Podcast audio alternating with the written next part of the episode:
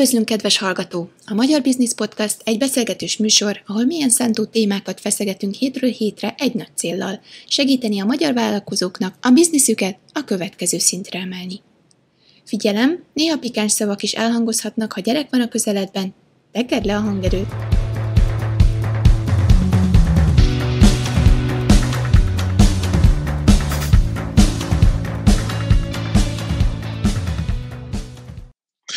Sziasztok, vállalkozók! A mai adásban a vendégeink Mikos Ákos és Tóth-Czere Péter. Sziasztok! Sziasztok! Sziasztok. Hello, hello. És terítéken a podcast, a Magyar Podcasterek csoport alapítói, illetve egy podcast ügynökségnek a vezetőivel beszélgetünk, úgyhogy most a hóhért akasztják. Első kérdésünk mindig az, hogy volt-e már valamilyen vállalkozás a családban, honnan jöttetek, hoztatok-e valamilyen vállalkozói vénát, hogy alakult ki az mostani vállalkozásotok? Kezdjük talán Ákossal. De a legjobb, hát a legrövidebb vonal. Semmilyen vállalkozói vonal nincs a családban, ha csak apukám ladahegesztése nem számít ennek, de mivel már elévült ez a bűncselekmény, elmondhatom, hogy talán nem sok számla repkedett akkoriban, és hát talán ennyit láttam. Egyébként, hogyha ezt így leszármaztathatom, akkor igen, akkor egyfajta ilyen egyéni vállalkozói vonalat, mint hogyha láttam volna, de ez inkább fusi, mint, mint nem. Úgyhogy nem egy tipikus vállalkozós családból származom, még én is csak szokom a titulust, vagy a, nem is tudom, mindsetet. Mert hogy volt már úgymond rendes alkalmazotti munkád? Persze, persze. Oké, okay, jó. Péter, te mit örököltél otthonról? Minek utána mindkét felmenőm postás volt, ezért igazán tipol. A bélyegek szeretete az lehetett volna egy ilyen, de az sem ragadt meg rendesen. Úgyhogy nem, nem, nem kifejezetten vállalkozói családból származom. Én azt gondolom, hogy édesanyám próbálkozott a rettenetesen sok tíz évnyi munka után a, a vállalkozós élete, és amelynek egy nyugdíjasként vannak ilyen kezdeményezései, de nem hiszem, hogy onnan fakad az, hogy én szerettem volna vállalkozó lenni. Nekem, nekem sokkal inkább ilyen igazságérzet és önmegvalósítási indítatás volt a háttérben. És, de én is úgy indultam neki egyébként, hogy harminc évesen már elmúltam, mire rájöttem, hogy, hogy nem, nem munkavállaló szeretnék lenni, tehát hogy bennem mindig van egy ilyen mély fájdalom a mostani fiatalokhoz képest, amikor őket nézem, hogy de mekkora menő lenne, hogyha tíz évvel korábban jut eszembe, hogy mi szeretnék lenni. Úgyhogy most nekem, nekem le kell hagynom őket. Tehát akkor mindkettőtöknek ez az első vállalkozásotok, és ez az egyetlen vállalkozásotok, ez a közös? Ezt nem mondanám. Szerintem Péter sem mondhatja ki teljes egészében, hogy közösben ez az első, de nem az első vállalkozás. Ez így van, ez így van. Na, akkor szállazzuk ki. Milyen, milyen vállalkozásokon mentetek már végig? Beszéljen Péter, mert az övé menőbb, neki nagyobb. Jó, de és akkor utána jössz te. És az ő hangja mélyebb, igaz? Igen, meg szebb is. Um, nekem úgy nézett ki az egész, hogy én, én főleg multi katona voltam nagyon-nagyon sok évig, és amikor úgy éreztem, hogy szakmailag megtaláltam azt a felső plafont, ami, ami engem érdekelni tud, és ott elkezdtem felülplafonokba a, ütközni a helyi lokális oligarchákon keresztül, akiknek a státuszkó tökéletesen megfelelt, nekem viszont nem. Akkor döntöttem úgy, hogy én ezt, ezt szerintem tudom jobban csinálni, és tudom úgy csinálni, hogy, hogy, hogy érdemet mondani ügyfélnek, hogyha hülyeséget kér, és ez nekem nagyon fájt, hogy ügyfélként sosem mondtak nekünk nemet. Úgyhogy én, én egy saját online marketing ügynökséget alapítottam öt évvel ezelőtt, és abban viszonylag hamar kristályosodott, hogy irgalmatlanul jól tudunk együtt dolgozni a feleségemmel, aki akkor már még itthon volt a kisebbik lányunkkal, úgyhogy azt beszéltünk meg, hogy akkor már ne is menjen vissza. Mert nálunk a háttérsztori egyébként annyi volt, hogy Török Bálintra mentem dolgozni a Telenorhoz, aki ugye most már nem tudjuk, hogy micsoda, mert pont, pont megszűnt létezni. De hogy mivel ide, itt dolgozok, ezért elköltöztünk Érdre, és mikor elköltöztünk Érdre, utána viszonylag hamar föl is mondtam, tehát, hogy így a költözés az megvolt, de már az oka nem, azon kívül, hogy kertesházba költöztünk, nem volt. Ellenben Érdről kellett volna a Lehel térre följárni a feleségemnek, napi szinten dolgozni, hogyha vissza akart volna menni, tehát volt egy gyakorlati része is. De egyébként meg szeretünk együtt dolgozni, úgyhogy ott van egy marketing ügynökség a háttérben, ami most már az ötödik évét tapossa szerintem, de nem szoktam számolni.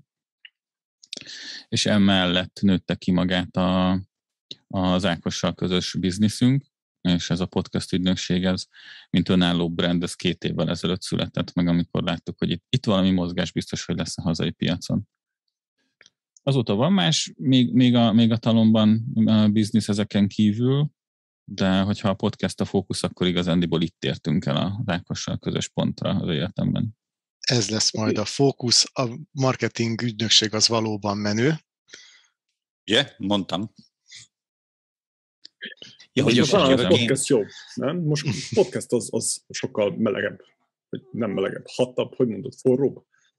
Igen, az, forró nekem téma, tetszik a meleg. Forró téma. Uh-huh. Én, én boldog vagyok ezzel a megfogalmazással is. Én most azt látom podcasteknél egyébként, hogy ugyanaz van, mint, mint es e o-val kapcsolatban négy-öt évvel ezelőtt. Én azzal kezdtem, én kereső optimalizálással foglalkoztam leginkább, és amikor öt évvel ezelőtt elkezdtem úgy szélszelni magunkat, hogy mi a es e o-t meg a tartalommarketinget rendbe rakjuk a cégnél, akkor így néztek még, hogy így az mi? Oké, okay, hogy van hirdetés, meg van pé er, és akkor ugye a es e o önmagában nem volt életképes, viszont komplett full service ügynökség kereten belül meg tök jól működik, sőt, ma már húzó ág azért nálunk bőségesen a kereső optimalizálás. És én ezt érzem a podcastnél is, hogy vannak, akik értik, hogy mire való, de még nagyon sokan úgy vannak vele, hogy erre nem költünk, vagy aki költ rá, akkor azt kérdezi, hogy hány százezer meghallgatás lesz, és hány millió a bevétel a podcastból. Igen, ezen a podcasterek meg csak csendesen mosolyognak. De, de hagyjuk. Nem mozsolnak egy fájdalomkönycseppet, hogy már megint. Igen, igen. De azért hagyjuk Ákost is kiteljesedni. Te milyen vállalkozásokon keresztül jutottál el a showcasthoz? Én nagyon tőrömetszett kényszer egyéni vállalkozó voltam, hogyha számít vállalkozásnak ilyen szempontból ez a fajta szólózás. Én rádióztam nagyon sokáig, és hát, hogy ott nagyon bevett szokás, hogy egy idő után az alkalmazotti létből könnyen válik az ember egyéni vállalkozóvá. Már csak a fizetések nagyon könnyű kiosztása kapcsán is, valamint ugye az egyéb más járulékos események, úgy, mint például falunapok, színpadi tevékenységek, és a nem tudom mi egymás, esküvők, nem mellékesen. Szóval, hogy ezeket valahogy azért mégiscsak jó, hogyha kiszámlázza az ember, és hát ez, ezért lettem akkor én egyéni vállalkozó, és hát emellett voltak azért próbálkozások, amit hát nem túl intézményesült formában még, amikor pont minap emlékeztem erre vissza, kellett például még Facebook oldalakat létrehozni, és hát, hogy majd mi megváltjuk a világot kétezer-tizenkettőben, hiszen tudjuk, hogy hogy kell Facebook oldalt létrehozni, és tizennyolcezer forintos kis kanalakat eladni a Villaroyan-boknak, ami persze nem sikerült, de ettől függetlenül azért már az egyfajta próbálkozás volt. Az ott az szépen elültetődött, és akkor Péternél kitört, fejét kibontotta a talajból, amikor ő megjelent. Hogyan jöttetek össze, hogyan alakult ez a vállalkozási ötlet? Hogy ez pont ti, téma. Pont ezt. Ez, ez lesz a forró téma. Mondd, Péter, te szebben tudod. Um, ez az egyik kedvenc sztorim egyébként, mert én anno elhatároztam, hogy akarok csinálni egy podcastet. Beléptem a podcaster csoportba egyébként a magyar podcasterekhez, azt se tudtam, hogy ki a Mikos Ákos, tehát hogy nem azért léptem be, mert ő ott van, hanem azért, mert, mert az volt a csoport. Egyébként nem mellesleg kiderült, hogy nekünk van egy közös ismerősünk, aki nem mellesleg networkinggel foglalkozik, és a Varga István névre hallgat, és ő volt az, aki rájött, hogy mi ketten valószínűleg tudnánk beszélgetni, mert én kérdeztem az Istvántól, hogy én szeretnék podcastet, de teljesen hülye vagyok hozzá. És akkor mondta, hogy viszont az Ákos nem, és akkor kezdjünk el beszélgetni. Egészen hamar rájöttem, hogy, hogy az Ákossal én nagyon fogok tudni együtt dolgozni, és ilyen a, mindig hiszek a saját megérzéseimben, ezért konkrétan úgy nézett ki szerintem, hogy és erősíts meg, vagy cáfolj meg, hogyha, ha, ha gondolod. Amikor még az Ákosnak fogalma se volt róla, hogy ki az a Tóth-Czere Péter, én mondtam, hogy te fiú, nem akarunk egy közös téged, meg közös bizniszt csinálni, mert állati jó lesz, és tök jó lesz, és én hiszek benne, és imádni fogunk, és akkor így szerintem simán hülyének nézett, hogy le akarom nyúlni valahogy, valamilyen formában. True. De, de, de tényleg én azon, azonnal rárepültem a témára, mert tudtam, hogy mi ketten nagyon-nagyon-nagyon hasonlóképpen gondolkozunk a podcastekről.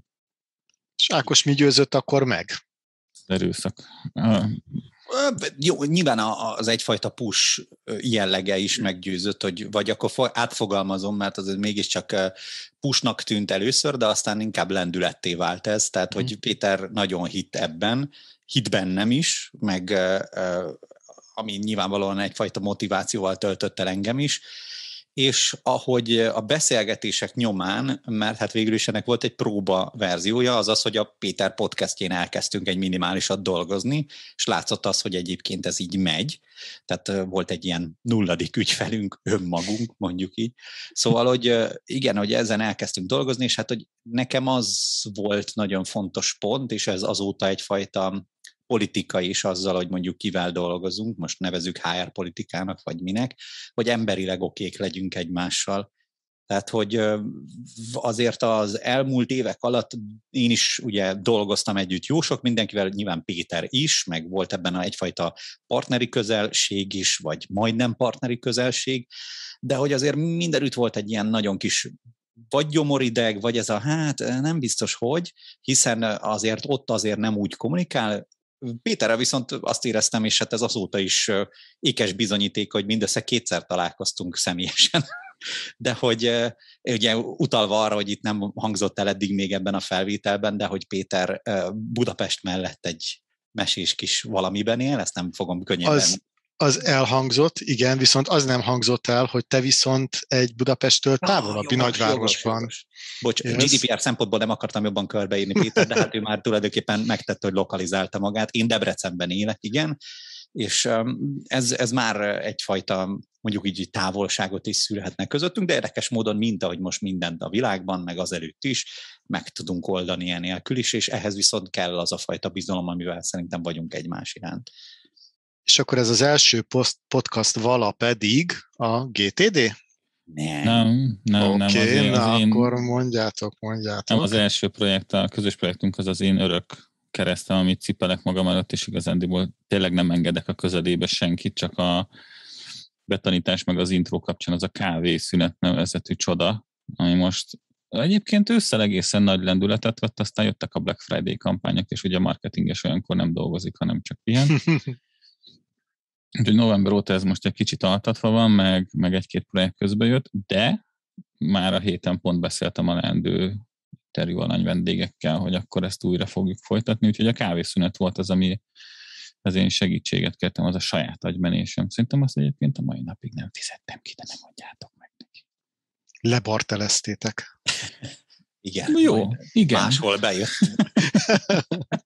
Na jó, oké, tehát akkor megszületett az ötlet, tehát volt egy podcast ötlet, kellett hozzá szakmai segítség, Ákos a Magyar Podcast csoport alapítója és egyik kulcs, kulcs szereplője, így van, és akkor, és akkor szépen elkezdtetek együtt dolgozni.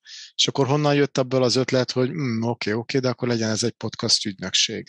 Az már a mínusz egyedik volt. Mínusz egyedik tehát, volt. Az már tulajdonképpen nem, ez tényleg az volt, hogy amikor már Péter uh, intróin dolgoztunk, meg az, hogy mondjuk a műsor hogyan legyen még jobban szóló műsor, uh-huh.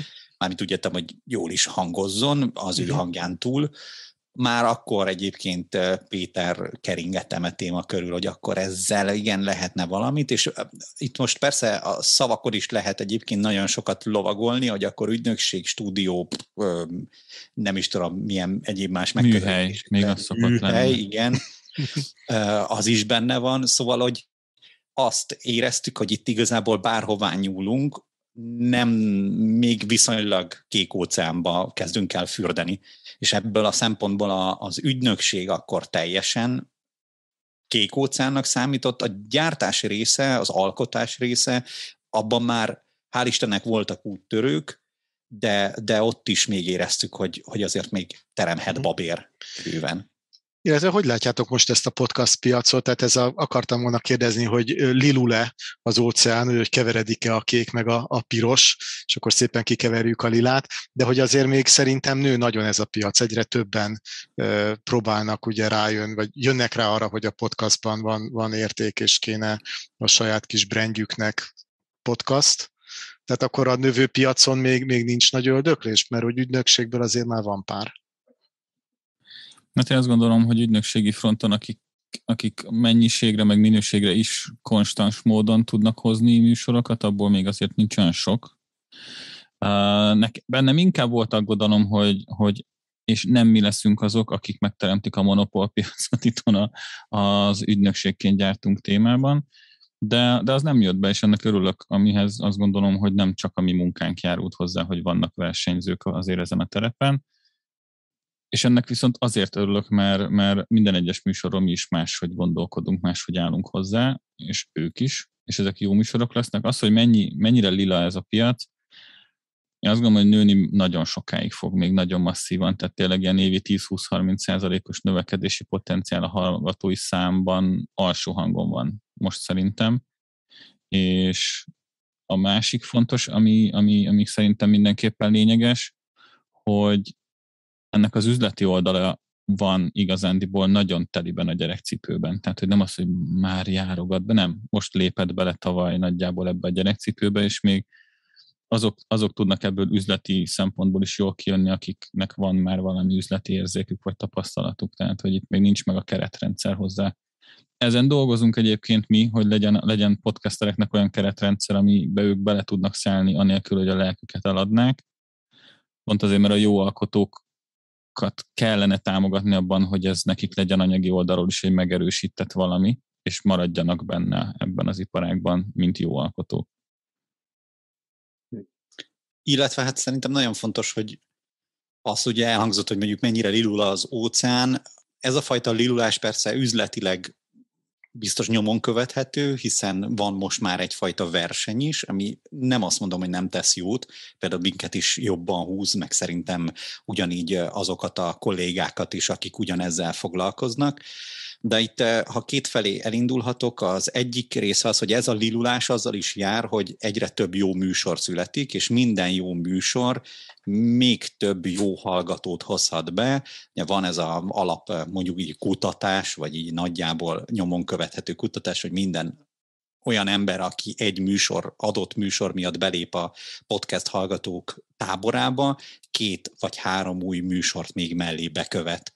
Tehát, hogy uh-huh. lehet, hogy nem tudom, az X ügynökség, vagy most mondok egymásban, mint a Balázsék behoznak, bár ez nem tőről metszett podcast, de hogyha már a top, top ötöket nézzük, akkor megkerülhetetlen, hogy igen. Szóval Balázsék behoznak podcast hallgatókat, de ha már ott van, akkor körbe szokott nézni, hogy amúgy mi van még.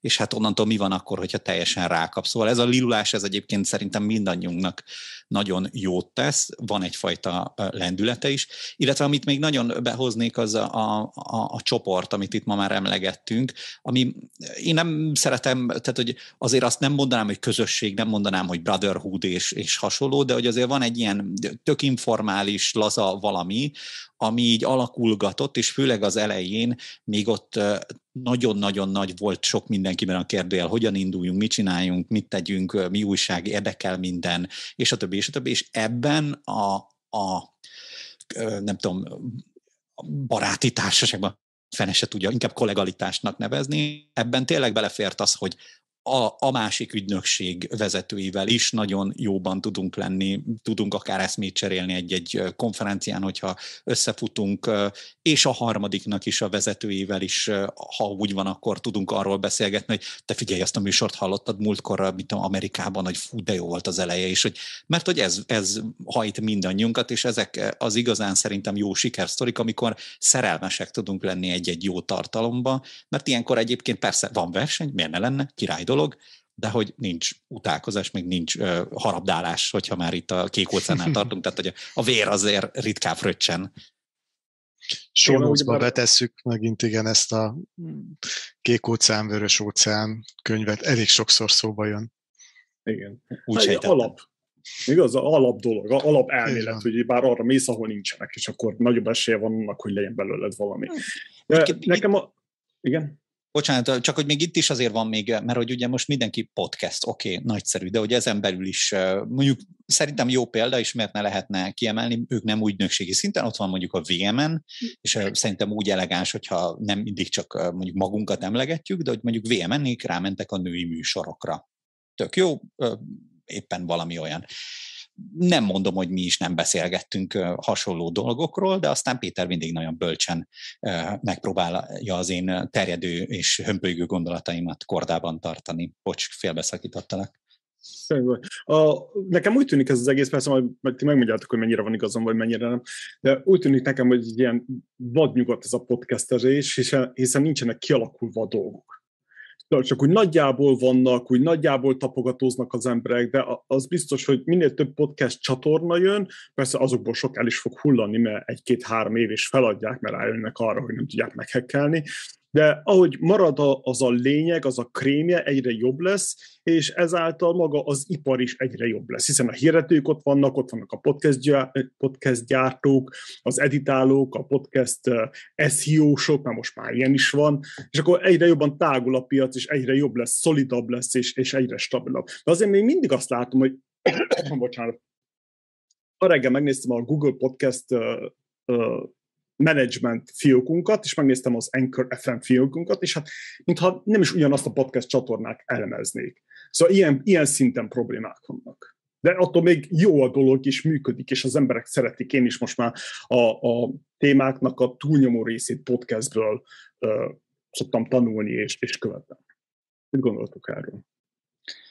Hát egyrészt megvan az, hogy mondjuk vagy nyugat alkotói oldalról is, hogyha most maradhatunk ennél az analógiánál, akkor megvannak itt is az, az aranyások, a kalandorok, hogy, hogy megjelennek, és ez a szó legnemesebb értelmében, mert ki is kell próbálni, meg is kell eh, eh, tenni azt a lépést, hogy lehet, hogy ebből a patakból, fú, ezt nagyon végig fogjuk bontani, de, hogy ebből a patakból szerzem meg az első aranyrögömet, de valóban nagyon sokszor, főleg Covid idején volt erre nagy példa, hogy volt egy nagyobb boom, ott akkor nyomon is követhető volt akár a csoportban is, hogy hirtelen nem tudom, a hazai száz-százötven podcastből lett háromszáz-négyszáz, tehát hogy ez, ez, ez tényleg nyomon, de hogy azóta már nagyon sok egyfajta füstölgő csonk, mert van két-három rész, akkor kedvem támad, de hát igen, ezzel dolog van, meg munka van.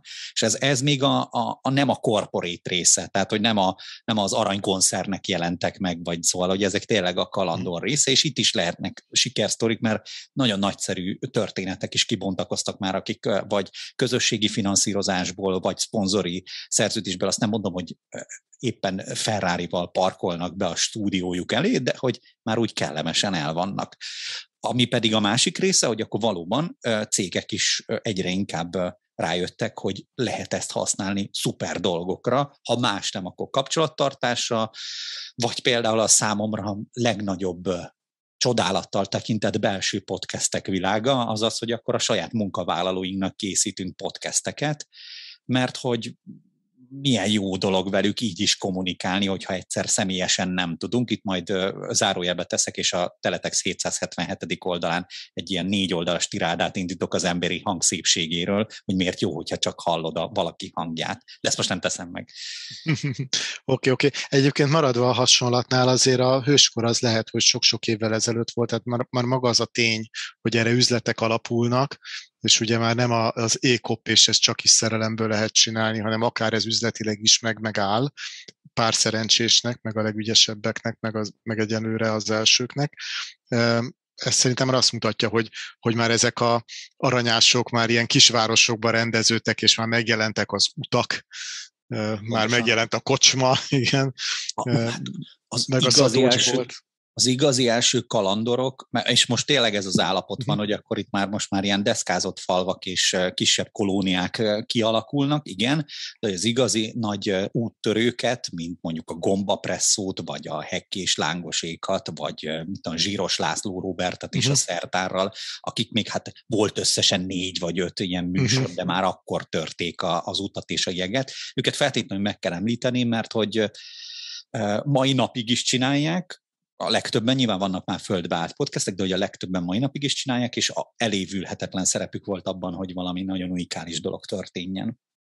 Én is azt gondolom egyébként, hogy kétezerhúszban, amikor mi ezzel elkezdtünk úgy foglalkozni, hogy mi szeretnénk ebből, mint ügynökség, meg mind, mind, mind egy komolyabb szereplő lenni majd, a, akik segítenek abban, hogy ez normálisan fölépüljön, akkor már nem az volt a cél, hogy, hogy legyen legalább egy pár olyan podcast, ami megmutatja, hogy miért jó podcastelni, Mi abban tudtunk inkább nagyobb szeletet vállalni az építkezésben, hogy, hogy igen, a példánál maradva, hogy most már legyen sín meg csile a bányánál, meg legyen egy kocsma, ahol be lehet ülni, pihenni, ahol, ahol el tudják költeni azt a kibányászott aranyat majd később. Tehát mi az üzleti oldalát tudjuk támogatni, hogy hogyan épüljön fel. Nyilván ez több szempontból. Egyrészt úgy üzlet, hogy készítünk podcasteket, hogy technikailag tök menő legyen. Tehát, hogy ne az legyen a, ne az legyen a sikeres műsornak a, a buktatója, hogy egyszerűen nem lehet érteni azt, hogy mit mond az ember, hiába tök jó. A, ta, a tartalmi rész, az ettől teljesen külön van választva. Az, hogy mondjuk adott esetben már vannak hirdetők is akár, és hogy a hirdetők találják meg a podcasteket, az meg nekünk egy másik üzleti vonal, ami gyakorlatilag, amiért, tehát amiért a podcasterek, akikkel együtt dolgozunk, irgalmatlanul hálásak konkrétan, mert hogy az nekik viszont tényleg új, leszámítva a, a befutott keveseket, akiknek maga a podcast meghozta ezeket a megkereséseket organikusan. Uh-huh. Össze tudjuk szedni egy kicsit, hogy hogy lehet a podcasttel pénzt csinálni? Tehát, hogy akkor mondtad a hirdetést, ugye? Tehát valaki jön, és effektíve el tudod mondani azt, hogy vegyél ilyen-olyan körömgombakrémet. Ez az, amit mindenki nagyon szeret. Igen. Igen, ez mondjuk ez pont nem a legjavalottabb, uh-huh, vagy a leghasznosabb, okay. de, de valóban van ilyen része is. Ez most ugye leginkább a példánál maradva kalandolok részéről, tehát hogy ez nem a corporate mm. és a branded tartalom részéről tudjuk kifejezni. Érdekes módon igen, vannak valóban hirdetések, vannak támogatások, ami hát végül is majdnem, hogy egybevág, tulajdonképpen csak a technikai megvalósítása más, mert valóban a körömgombakrémet be lehet mondani két kérdés között is.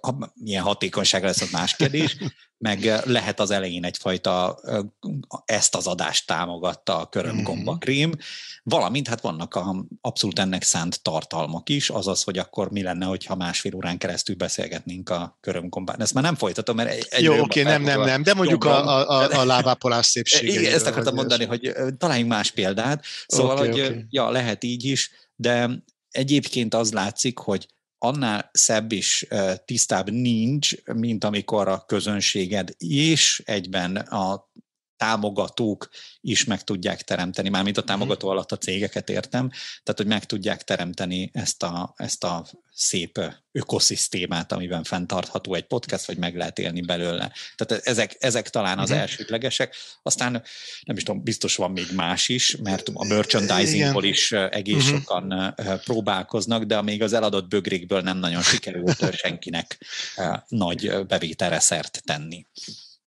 Igen, ez érdekes, én is gondolkoztam már ezen egyébként, és a merchandise-ot nem is mondtam volna így első között, amikor azt a hitelességedet építed, tehát hogy effektíven nem direktben adsz el, hanem valamilyen téma körül podcastot üzemeltetsz, megtalálnak, abból tájékozódnak, akkor, akkor lehet, hogy mellesleg akkor téged keresnek meg, hogyha ha fizetnének is valakinek a szakértelméért. Azért nem is mertem mondani, mert hogy ez, ez szinte már lassan alaptézis, amiért elkezdenek podcastet, és valóban így a, akár önmárka, akár márkaépítéshez az egyik legszuperebb eszköz, és talán a legszemélyesebb is, úgy, hogy nem zabálja fel az emberek életét. Tehát, hogy mondjuk például mi is nagyban fektetünk hangsúlyt arra, hogy fenntartható legyen. Most használjuk ezt a szót, mert jobbat nem találtunk, de hogy fenntartható tartalomfogyasztásra is mondjuk sarkaljuk az embert, mert hogy a világ összes ideje nem elég, hogy az összes Netflixes sorozatot én magam is végignézem, vagy azok, amiket becsillagoztam, meg kellene nézni, és még nem hallgattam ebben podcastet, tehát hogy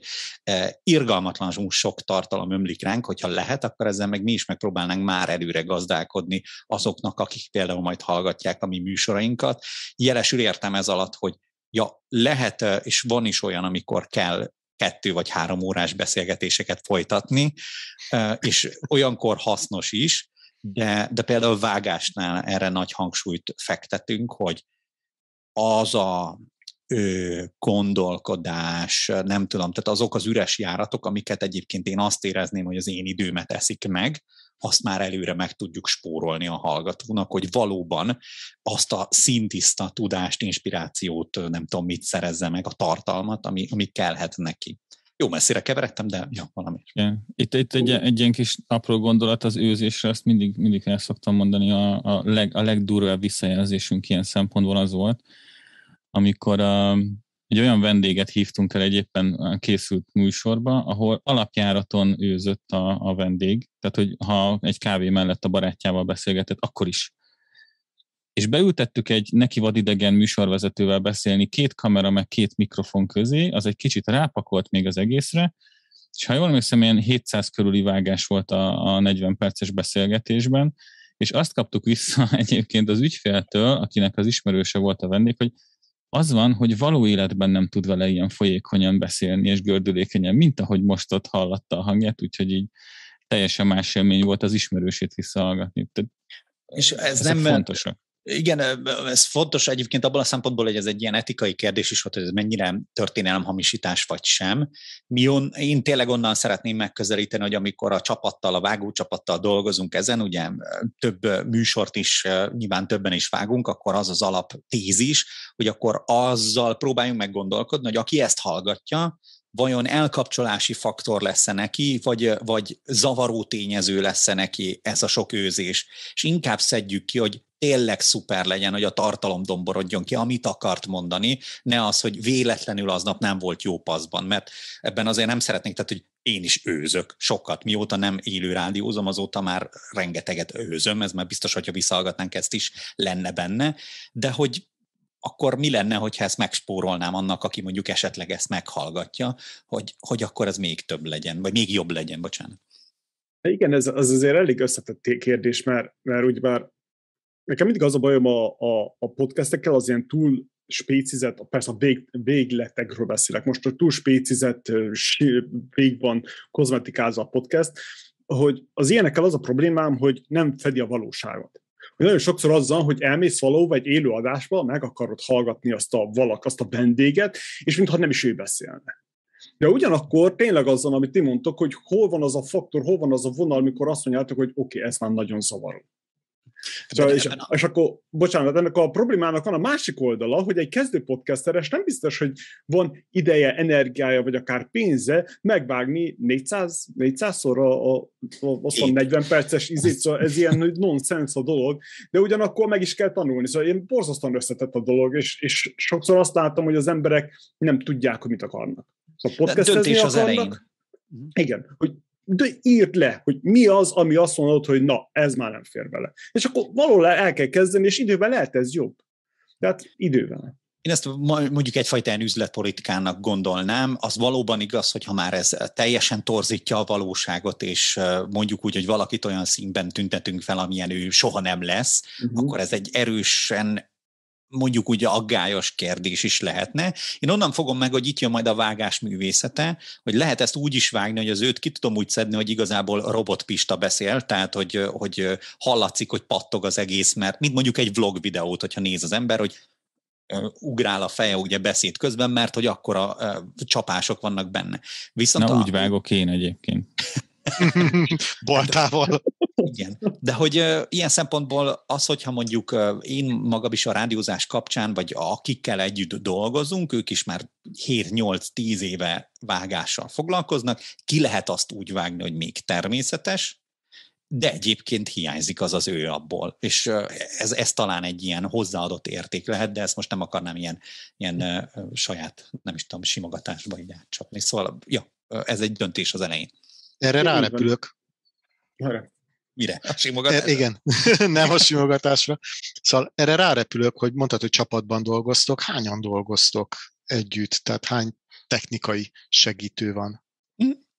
Ugye jól szétszálazható, vagy nem tudom, hogy Pétertől, Péter mond nyugodtan, vagy hogy mondjam, hogy, de hogy Péter is egy területet visz, én ugye a megvalósítást, tehát ott is tudom, és akkor így, így építjük a mondjuk, hogy csapatainkat. Ilyen szempontból könny- könnyű volt a, a bontás, ugye nyilván a marketing ügynökségi háttér az kapcsolatrendszerben azt a fajta üzleti oldali részt, azt hozta, tehát a grafikai hátteret, a, a, a szélszes dolgokat, a tartalom szempontjából a nem audio tartalom előállítási vonalat, azt mind-mind hozta, arra van egy hát projektenként változó egyébként, hogy mire van igény, ott van nyilván egy négy-öt ember, aki, aki ezekkel foglalkozik, tehát aki még nem foglalkozik az audióval, csak ami az előtt, meg az után van. Az már önmagában egy négy-öt ember, és akkor ebben még plusz egyet beleszámolok a nevesítve Balást, aki mind a kettőnknek a munkáját nagyon nagy mértékben megkönnyíti. Nem Somogyi Balázs urat, aki itt van, hanem a mi Balázsunkat, aki, aki által online kerülnek dolgok, és, és nem tudjuk kihagyni most már. Tehát van, aki nagyon segít nekünk abban, hogy a készanyag az oda kerüljön, ahova való, és ez szerintem elég fontos. És ez még mindig nem az audio része a dolognak. Mm. Mert az viszont tényleg úgy van, hogy az már annyira Ákosnál van, hogy, hogy ha, ott a héten került elém a kérdés, hogy figyelj, ott az az új műsor, amit tudom, hogy ti csináltok, és ki az az ember, mondom.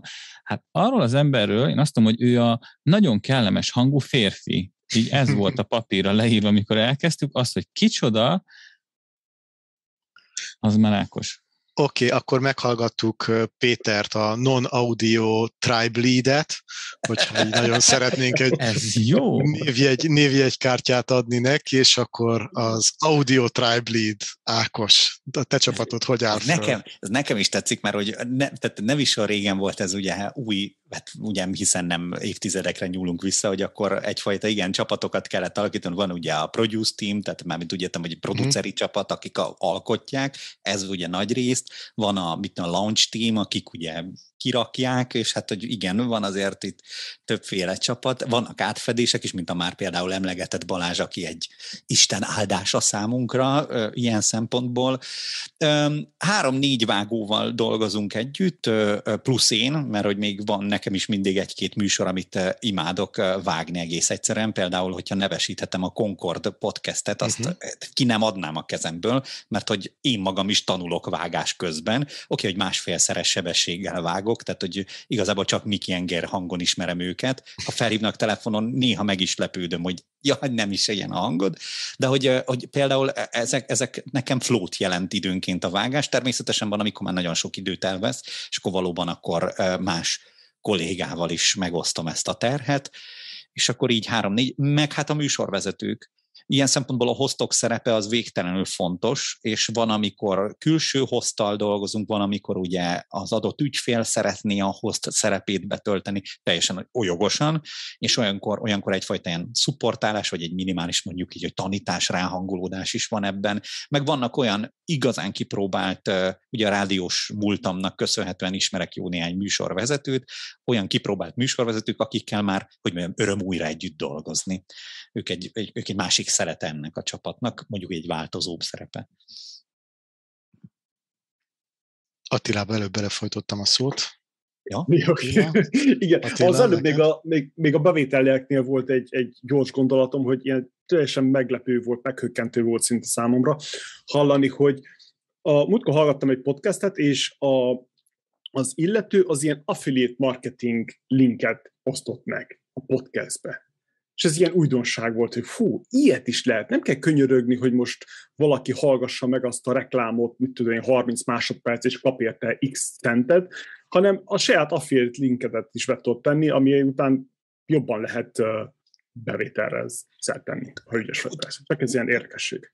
Utaltál ugye arra, hogy Anchor ef em, meg hogy Google, és hogy hol uh-huh. mit lehet tapasztalni, ugye mivel ez a vagy nyugati státusz szerintem ez is megadja, hogy Kismiró egyféle platformra töltheted fel a podcastedet, és végül is a végcél mindenütt ugyanaz, hogy megjelenjen a Spotify-on, meg Apple Podcasten, a két legfontosabb, mert ez már úgy nagyjából nyolcvan-nyolcvanöt százalékban lefedi a hallgatókat, de hogy azt milyen disztribúciós platformra töltött fel, és hogy ott milyen megoldások vannak, na ebben például most van egy olyan fajta fejlődés, ami a vasút jelentette a vadnyugaton, de hogy tényleg a már, hát hülye hangzik, de hogy ilyen audio módon kattintható linkekről beszélgetünk most már, tehát hogy például okos hangszórók képesek felismerni bizonyos kimondott mondatok után, hogy akkor elnavigálnak nyilván okos hangszórón belül egy adott oldalra, vagy hát adott területre, nem is tudom, hogy kellene ezt jól megfogalmazni, meg hát arról nem beszél, hogy például, ha csak nem ilyen most még elsőre elképzelhetetlen, de egyébként nagyon közeli á i megoldásokról beszélünk, akkor van az a nagyon egyszerű, hogy most már Spotify-on például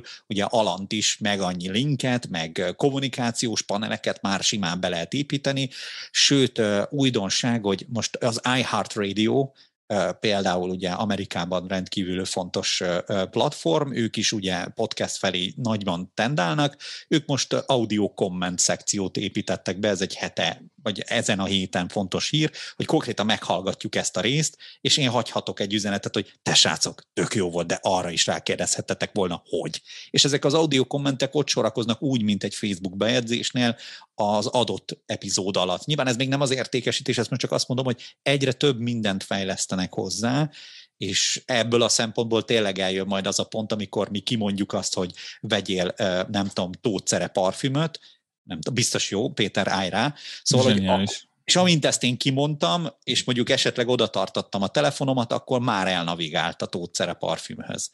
Nincsen parfümje, ezt gyorsan elmondom. Mármint, hogy van parfümje, csak hogy ő nem gyárt. Az affiliate-re egyébként kikanyarodva, ez az, a, ez az a része szerintem a podcast iparnak, ahol nagyon sokat tudnak tanulni a podcasterek a youtuberektől. Tehát ott már azért ennek jóval inkább bejáratott módszere van. Nekem van szerencsére egy olyan mentoring csoportom, ahol inkább youtuberek vannak, de van köztük nagyon sok podcaster, és kifejezetten nem kizárólag, de nagy többségben az amerikai piacon vannak kint évek óta, tehát tök sokat tudok én is tőlük tanulni, hogy mint, mint podcasterük hogyan élnek meg, hogyan élnek túl, és ott például azt tudom, hogy az az affiliate linkes megoldás, ez abszolút egy húzó iparág nekik abban, hogy a havi bevételük meglegyen. Itt azt gondolom, hogy még inkább a felkészültség nincs meg a szolgáltató oldalról, hogy mindenki tudjon ilyet produkálni, amit vihet magával egy youtuber. Amint, be, amint bejön az Amazon, ez a probléma meg lesz oldva, tehát hogy onnantól kezdve viszont kinyílnak azok a kapuk, amik, amik eddig most zárva vannak. Én is használtam már több helyen, tehát hogy amikor olyan szituáció volt, amikor tréninget tartottam, akkor van olyan linkem, ami a tréning szoftverhez van, amit használok, vagy a különböző eszközeim, amiket használok, hogyha olyan helyről vettem, akivel kapcsolatban vagyok, akkor tudom úgy megosztani, hogy kapjak érte irdatlan mennyiségű pénzt. Úgyhogy, de nyilván aki erre ráfekszik, abból ebből tud pénzt keresni, tehát nem az én másfél eurómról beszélek, ami várja a kifizetést, hanem aki ebből tényleg komolyabban meg akar élni, az, az tud belőle pénzt keresni. Az, hogy ez önmagában kiszolgálja a havi igényeit valakinek, az még szerintem odébb van. De, de figyelni kell a trendeket, mert például azért a Spotify is bejelentett most tényleg olyanokat az elmúlt hetekben, hogy, hogy audio vagy vizuális fronton milyen cuccokat lehet behelyezni podcast hallgatás mellett a lejátszóba, ami diszonánsnak hangzik, mert hogy én hallgatom, tehát nem látom, tehát a bannernek nincs helye. Szerintem alapvetően ez megoldható. Tesztelni kell. Mindig mert ez van, hogy tesztelni kell, nem? Pontosan. Még nagyon nincs mit tesztelni, de valóban, hogy is mondjam, azt tudom tesztelni, hogy milyen szép fotók vannak, és hogy el tudok azon gondolkodni, hogy ez hogyan lehetne a mi tartalmainkba beépíteni, de hogy valójában ugye, mivel sokadjára ér el hozzánk, ez egy viszonylag örömteli helyzet is, mert hogy mire... Már best practice-en együtt jön. Így van. Ez mondjuk igen, Balázs. Mert hogy monetizációról beszéltünk, tehát az még nem nagyon járja, mint a YouTube-nál, hogyha valami nagyon hallgatottat csinálok, akkor maga a platform ad pénzt, na ez az, ami most még nincs. Sokat beszélnek róla, jön, de még nem ez tartja el a podcastereket, hanem ezek az egyéb bevételi lehetőségek. Mondjuk itt most pironkodva átlépünk egy olyan medret, amit, vagy egy olyan kis patakot, ami egyébként egyre nagyobbra duzzad, főleg itt a Magyarországon a... vagy én legalábbis itt látom, de egy, egyfajta nemzetközi trend is van, hála, thanks to Joe Rogan.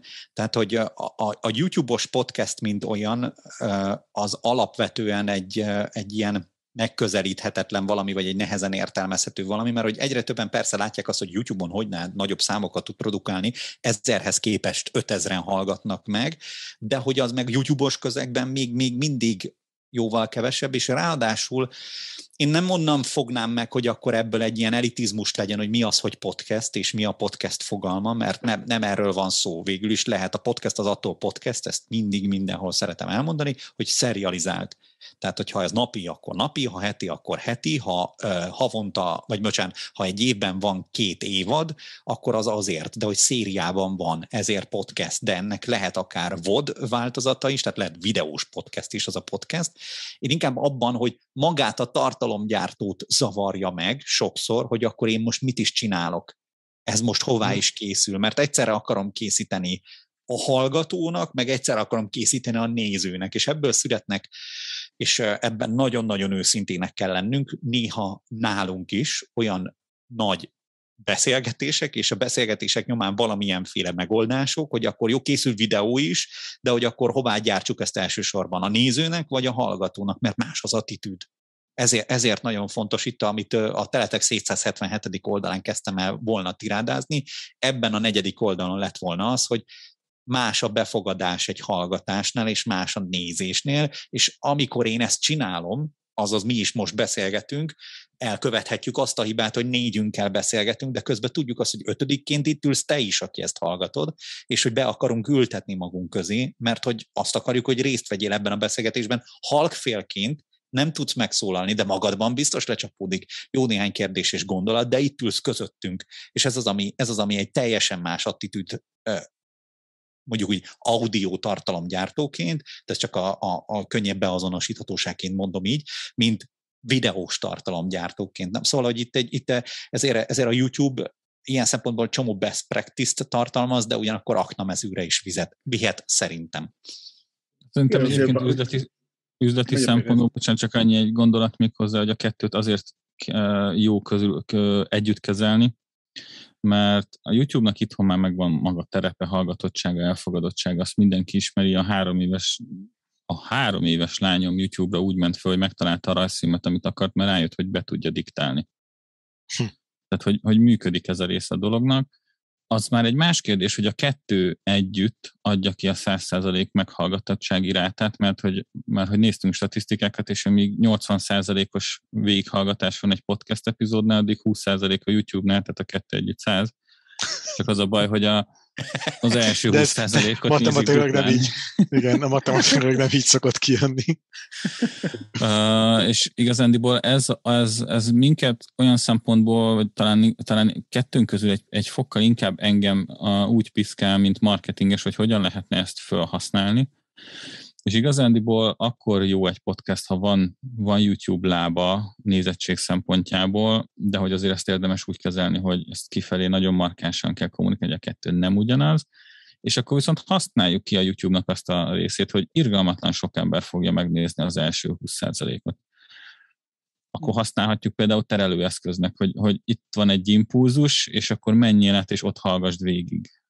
Igen, erre akartam mondani szintén, hogyha lehet, akkor az elegancia egyében egy másik példát, mondjuk például a Partizán, ugye egy nagyon jó példa erre, hogy van egy vágott egy órás videó az interneten, mármint, bocsánat, a YouTube-on, ott az jól megnézhető, egyébként a vágatlan, teljes három órás anyagot, ami nekem remektárs Debrecenből Szeged felé autózván, az...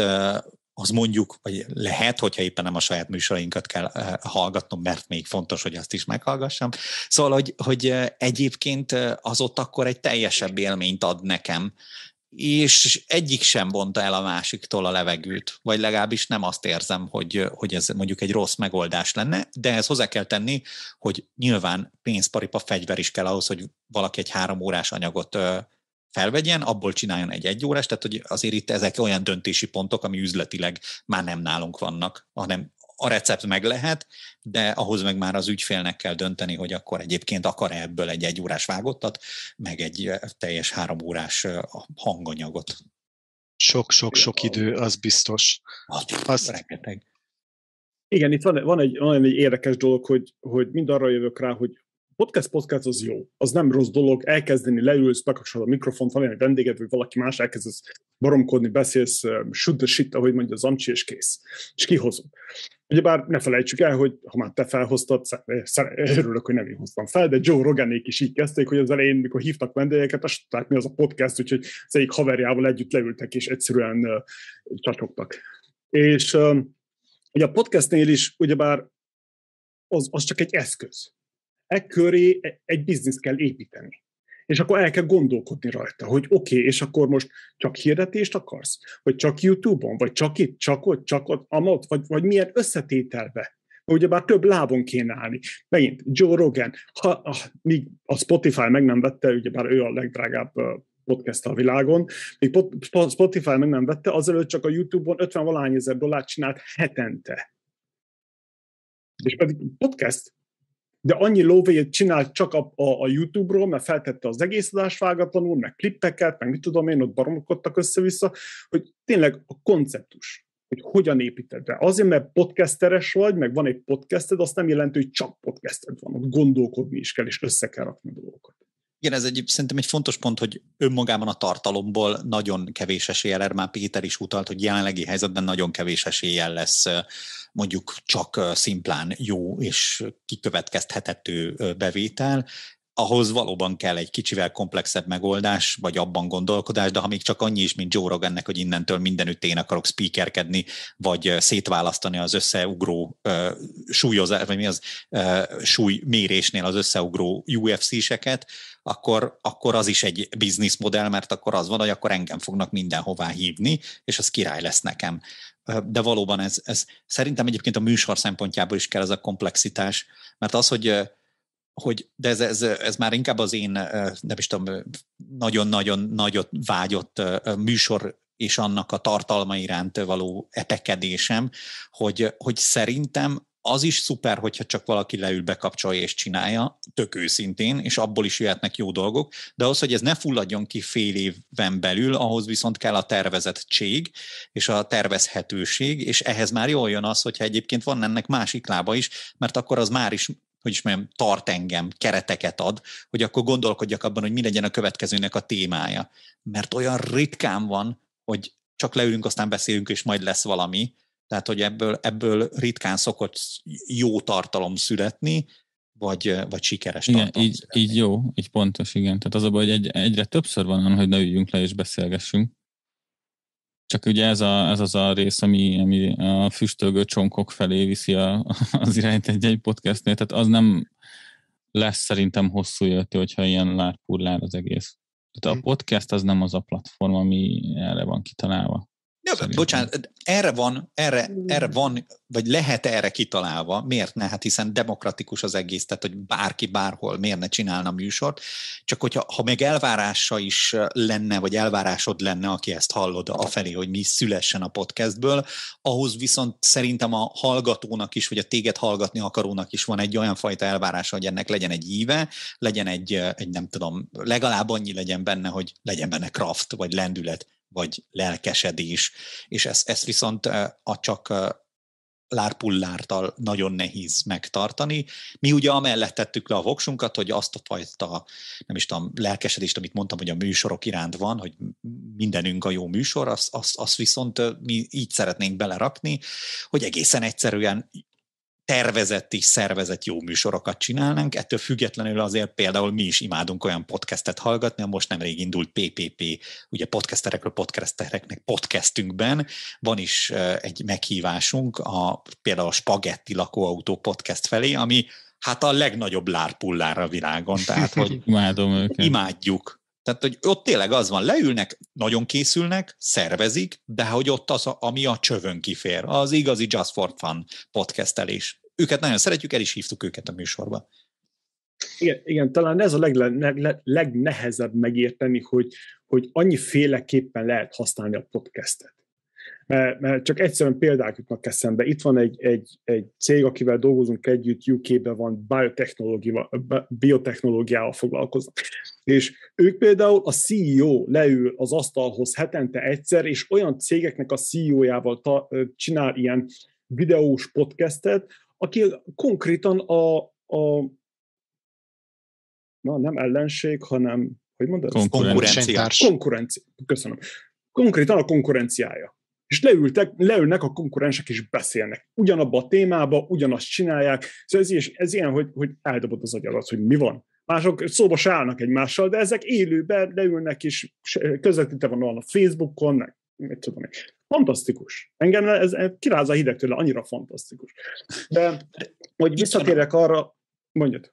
Nem, bocsánat, mondjad. Csak annyit akartam ide tűzni, hogy itt jön a képe az, hogy míg mondjuk a blognál van az a művi dolog, hogy meg kell írni, meg kell szerkeszteni, nem tudom, a videónál van az, hogy akkor mégiscsak ott van egy kamera velem szemben. Itt azon túl, hogy egy mikrofonba kell beszélni, egyébként nincs más, mint az tiszta emberi hang, ami a legjobb indikátor abban, hogy hallod-e a lelkesedést, vagy sem. Tehát, hogy azért a hangszínekben hihetetlen erő van, hogy akkor most én beszélhetek így is, meg beszélhetek úgy is, hogy akkor én a legnagyobb örömmel, és ezt ritkán tudod igazán tettetni hosszan. Tehát, hogy a beszéd, mint az emberi, nem is tudom, kapcsolatoknak a legfontosabb ragasztója, összeragasztója, az már hát ugye mióta létezik, azóta is erre alapul minden, a társadalom, az összes mindenség, és ezt persze lehet, mondom, kamerán keresztül is csinálni, hirtelen a szegediség kiütközött belőlem, tehát hogy lehet keresztül is csinálni, de hogy az már művivé válik. Viszont ez, értem, nem mindenki arca előtt van egy mikrofon, vagy a fején egy füles, de azért még, mégiscsak az van, hogy akkor nekem rád kell figyelnem csak, és arra, hogy beszéljek. És ez ettől válik ez igazán tényleg elsöprővé.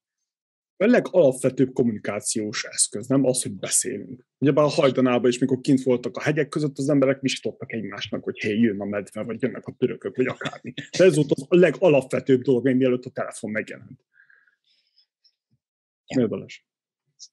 Ákos, te jelezted, hogy neked majd menni kell, valami dobjál egy puszit, valami módon jelezzél, amikor menned kell, és akkor, akkor, akkor elegyedül. Egy öt percem van. Szuper, de mielőtt elmennél, mi a ti küldetésetek? Tehát mi az, amit ti podcasterként szeretnétek elérni itt a világban? Milyen változásokat? Ez két kérdés.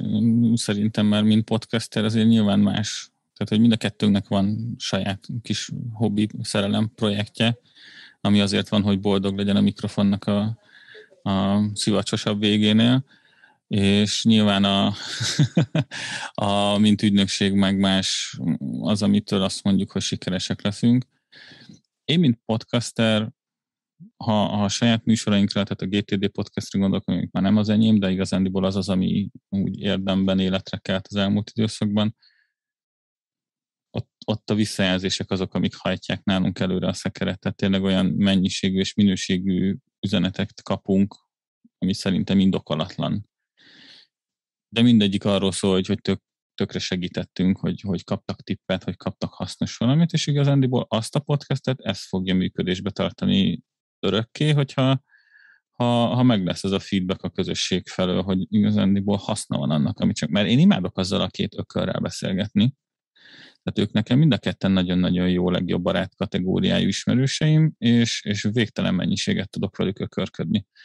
Az, az egy már-már fizikai fájdalom, hogy ebből a baromkodásból a lehető legkevesebbet vigyük a mikrofonok elé, és a hasznosságán ne csorbítsunk a műsornak. Tehát, hogy van benne egy fejlődés történet azért, hogy ez jó műsor legyen, ott, ott az a cél.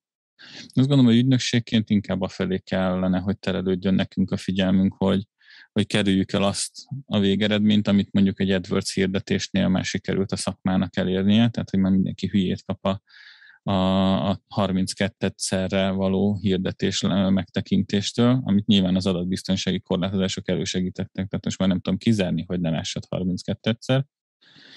De, de az, tehát, hogy én, én speciál a legnagyobb veszélyforrást a podcasteknél abban látom, hogy, hogy, hogy le fog menni arra a szintre, amikor az emberek ezt is megunják, mert, mert agyon lesz használva, és már minden reklámot egy reklám követ, ami két reklám közé van beágyazva, majd beköszön a műsorvezető, és elmondja, hogy ki volt a szponzor.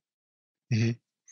Tévé már ezt sikeresen elérte azért a kereskedelmi tévék, hogy már a reklámok közé néha kell valami műsort is gyártani kényszerűen. Igen, igen, és potenciál megvan, mert új platform most még csak a tartalomról szól, most pionírok a hirdetők is, akik ott vannak, a különböző mindenféle ilyen .hu, olyan .hu kezdeményezések, akár üzleti célral, amik megszülettek, aggregátor oldalak, meg közösségi promóciós oldalak, ezek jó dolgok. Amíg ezen a szinten marad meg, és ezt sikerül előtetnünk úgy, hogy, és ez most nem azért, mert ez a legfontosabb része, de a fennmaradáshoz szerintem az egyik legelengedhetetlenebb része a dolognak, hogyha ez anyagilag megtérül mind podcasternek, mind gyártónak, mind hirdetőnek, akkor egy gyönyörű szerepe lesz itthon a podcasteknek a marketing mixben. Ákos, neked mi a célod podcasterként? Hát, hogyha a saját műsorom vonatkozásában, akkor a, a, mindig a következő rész elkészítése úgy, hogy az szuper legyen. Most még jelenleg ebben is, mondjuk úgy, hogy vannak hiányosságaim, mert hogy ugye hát Schuster és a saját cipője, ugye végtelen sok időt tudunk eltölteni más podcastjével, de hogy a sajátunkkal éppen ezért egyébként felszabadító ez a serializált dolog, mert hogy ha, ha akarjuk, akkor ugye az első évaddal több hónapra is el tudjuk küldeni szabadságra a saját uh-huh. podcastünket, és majd visszatérünk vele, amikor kell. De azt tudom mondani, hogy ugyanúgy, mint ahogy a saját podcastemnél, még a ügynökséghez tartozó podcasteknél is egy lehet a cél, vagy legalábbis én erre gondolok, és ezt szerintem még úgy is ki tudom ismerem mondani, hogy ismerem azokat, akikkel együtt dolgozunk, mert partnereink, hogy engem nem annyira az ő boldogságuk érdekel, hanem a hallgató öröme, vagy hát, hogy az, amit csináljunk, az a hallgatónál jól csapódjon le. Valami olyan kerüljön ki, amit öröm hallgatni, mert hát végül is mindenkinek ez mondjuk így, hogy az érdeke nekünk is, az is, akivel mi együtt dolgozunk a műsorán, és ilyen szempontból többször kell boldoggá tennünk a hallgatót, hiszen érte vagyunk. Én nagyon szeretek ezen elgondolkodni, hogy mint ahogy Péter is utalt rá, hogy vannak emberek, akiknek tényleg változást jelent az, az egy műsor, amit te megcsináltál, és hát, hogy, hogy valahol, valahogyan az tovább él. Mindig szeretem mondani azt a vágót, aki, aki Péterék műsorával foglalkozik.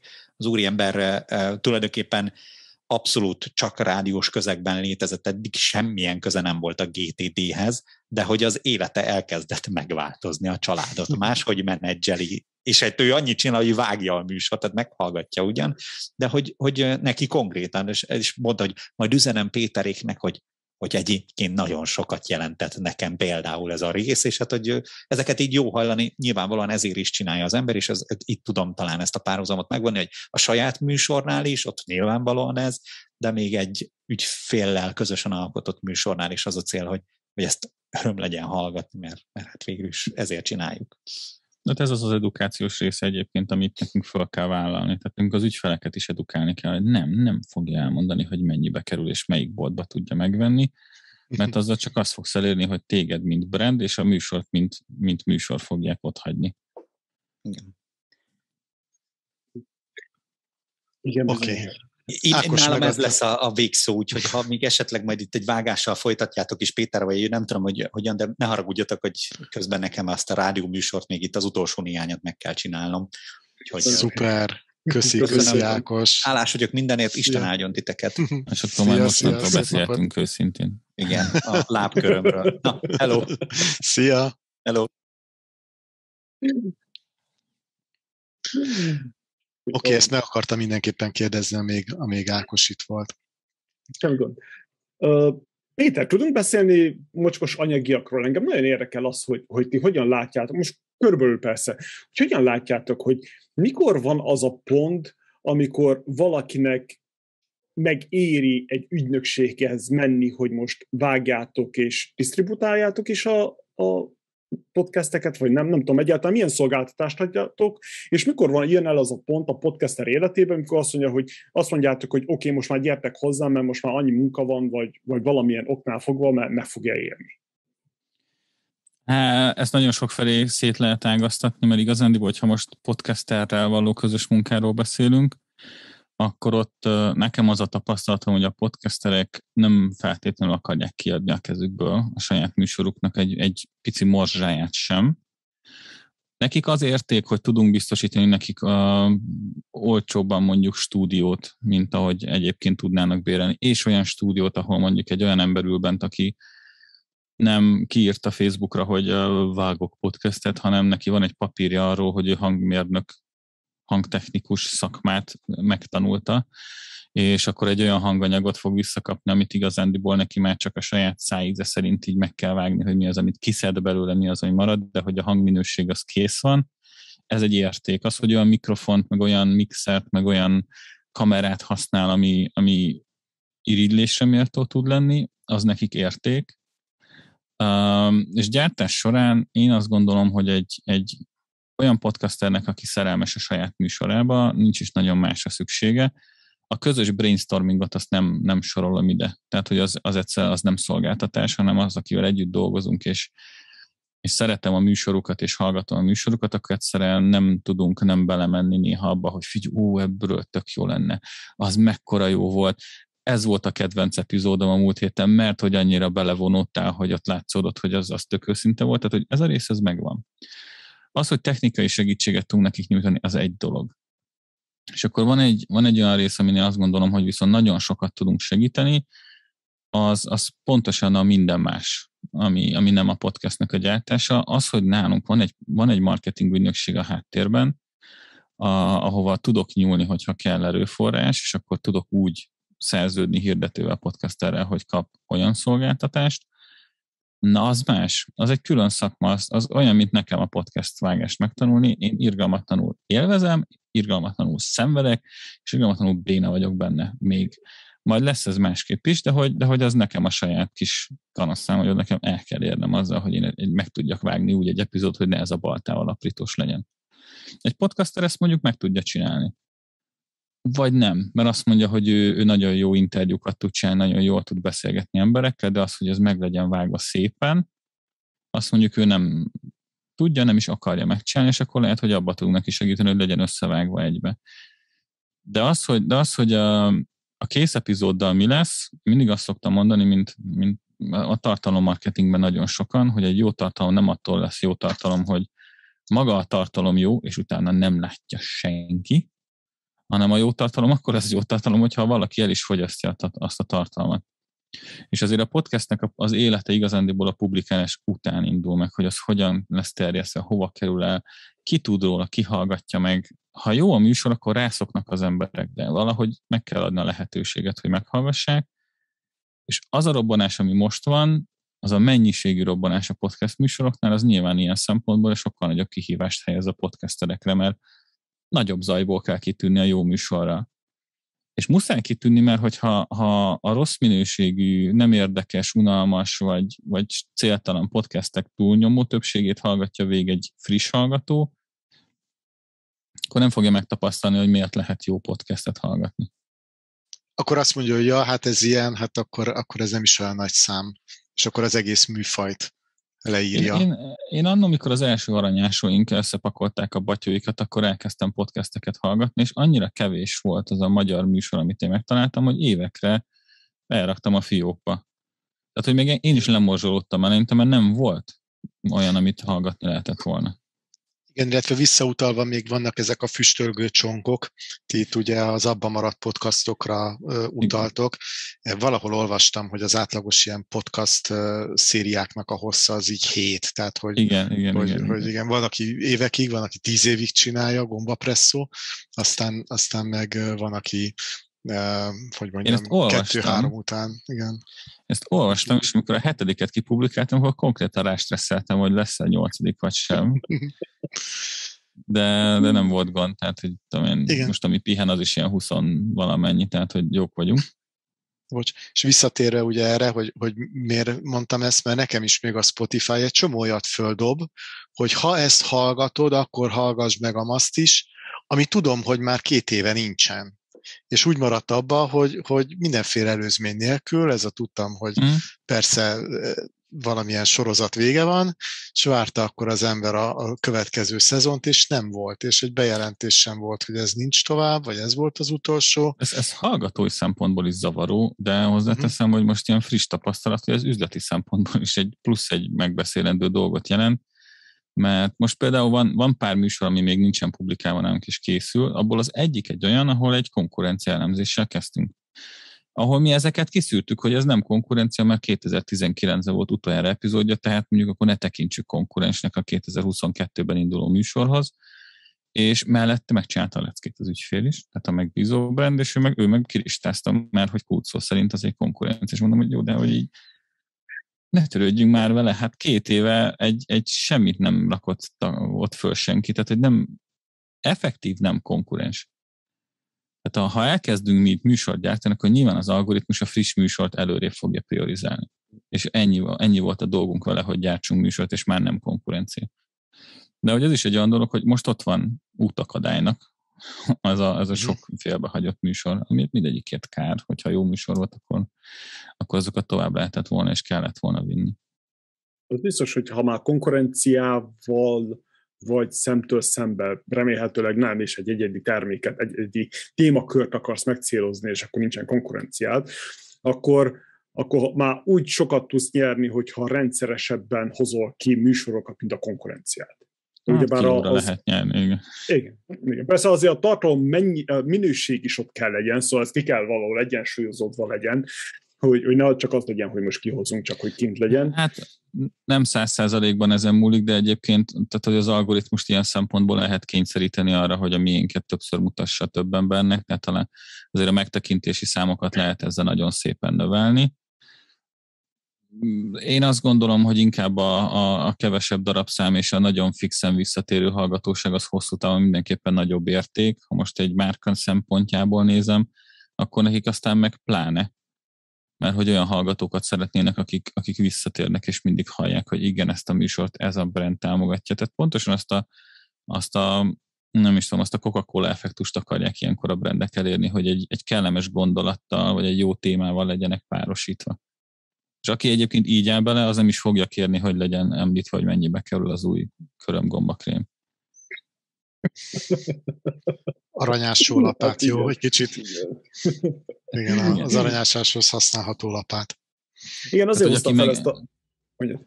De nem, tehát hogy csak ennyit érlek, hogy szerintem ez a legfontosabb, hogy aki megérti, hogy nem sales csatornáról van szó, az nem is fogja ezt kérni. És most van előttünk, és ezt podcastereknek is mondom, nem csak azoknak, akik, akik ügynökségi oldalon, vagy akár mint sales house dolgoznak ezen az egészen, most van itt a feladat, hogy erre edukáljunk podcastert, hallgatót és ügyfelet és hirdetőt egyaránt. És nagyon jó a környezet szerintem. Azt akartam mondani az előbb, hogy az a sok, többször hozzunk ki és rendszeresebben uh, epizódokat, hogy, hogy megint hogy Joe Rogan tudom előhozni, hogy nem elég, hogy régóta csinálja, nem elég, hogy, hogy rendszeresen csinálja, de heti három-négy részt hoz ki. És amikor belegondolsz abba, hogy heti háromszor kihozol két, három, négy, akár öt órás podcastet, szóval az azt jelenti, hogy mindig van mit hallgassál. A palettája borzasztóan színes, hiszen a, a életterületnek területéről, minden szegletéből hozza valami vendéget, úgyhogy olyan nincsen, hogy ne, nincs mit hallgassál tőle.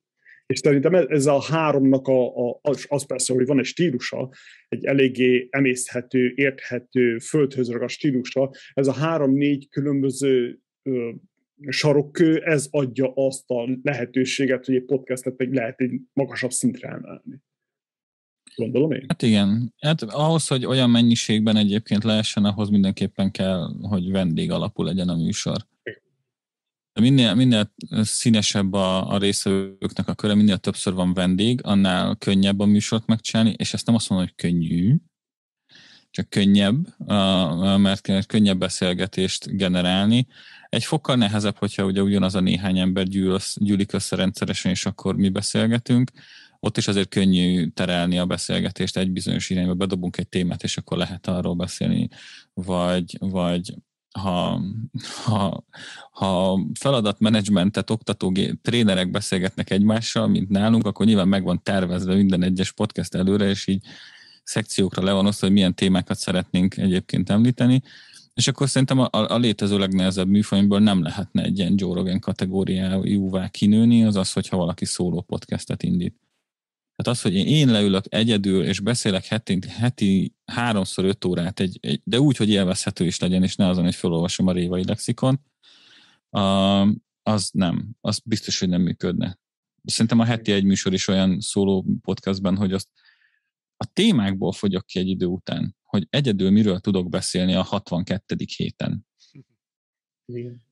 Igen, egyébként a kedvenc, egyik kedvenc podcastom, az egy szóló, csak az ugye nem több órás, hanem öt-hat perces, elején és végén is van egyébként reklám, úgyhogy marad neki összesen kettő perc, egy gyönyörűen skriptált podcast, Before Breakfast, és ez igen, mint igen, a hatékonyság növelő podcastotok mellé szerintem ez nagyon jó, a Laura Vanderkampnak a, a podcastja, imádom.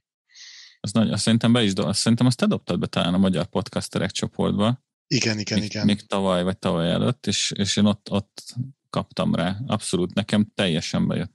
Igen, igen, én is mindenkinek így, így mondogatom, hogy angolban egy, egy, egy nagyon érdekes formátum, hogy tényleg egy-két perc tökéletesen skriptált, és naponta, minden nap kijön. Fantasztikus.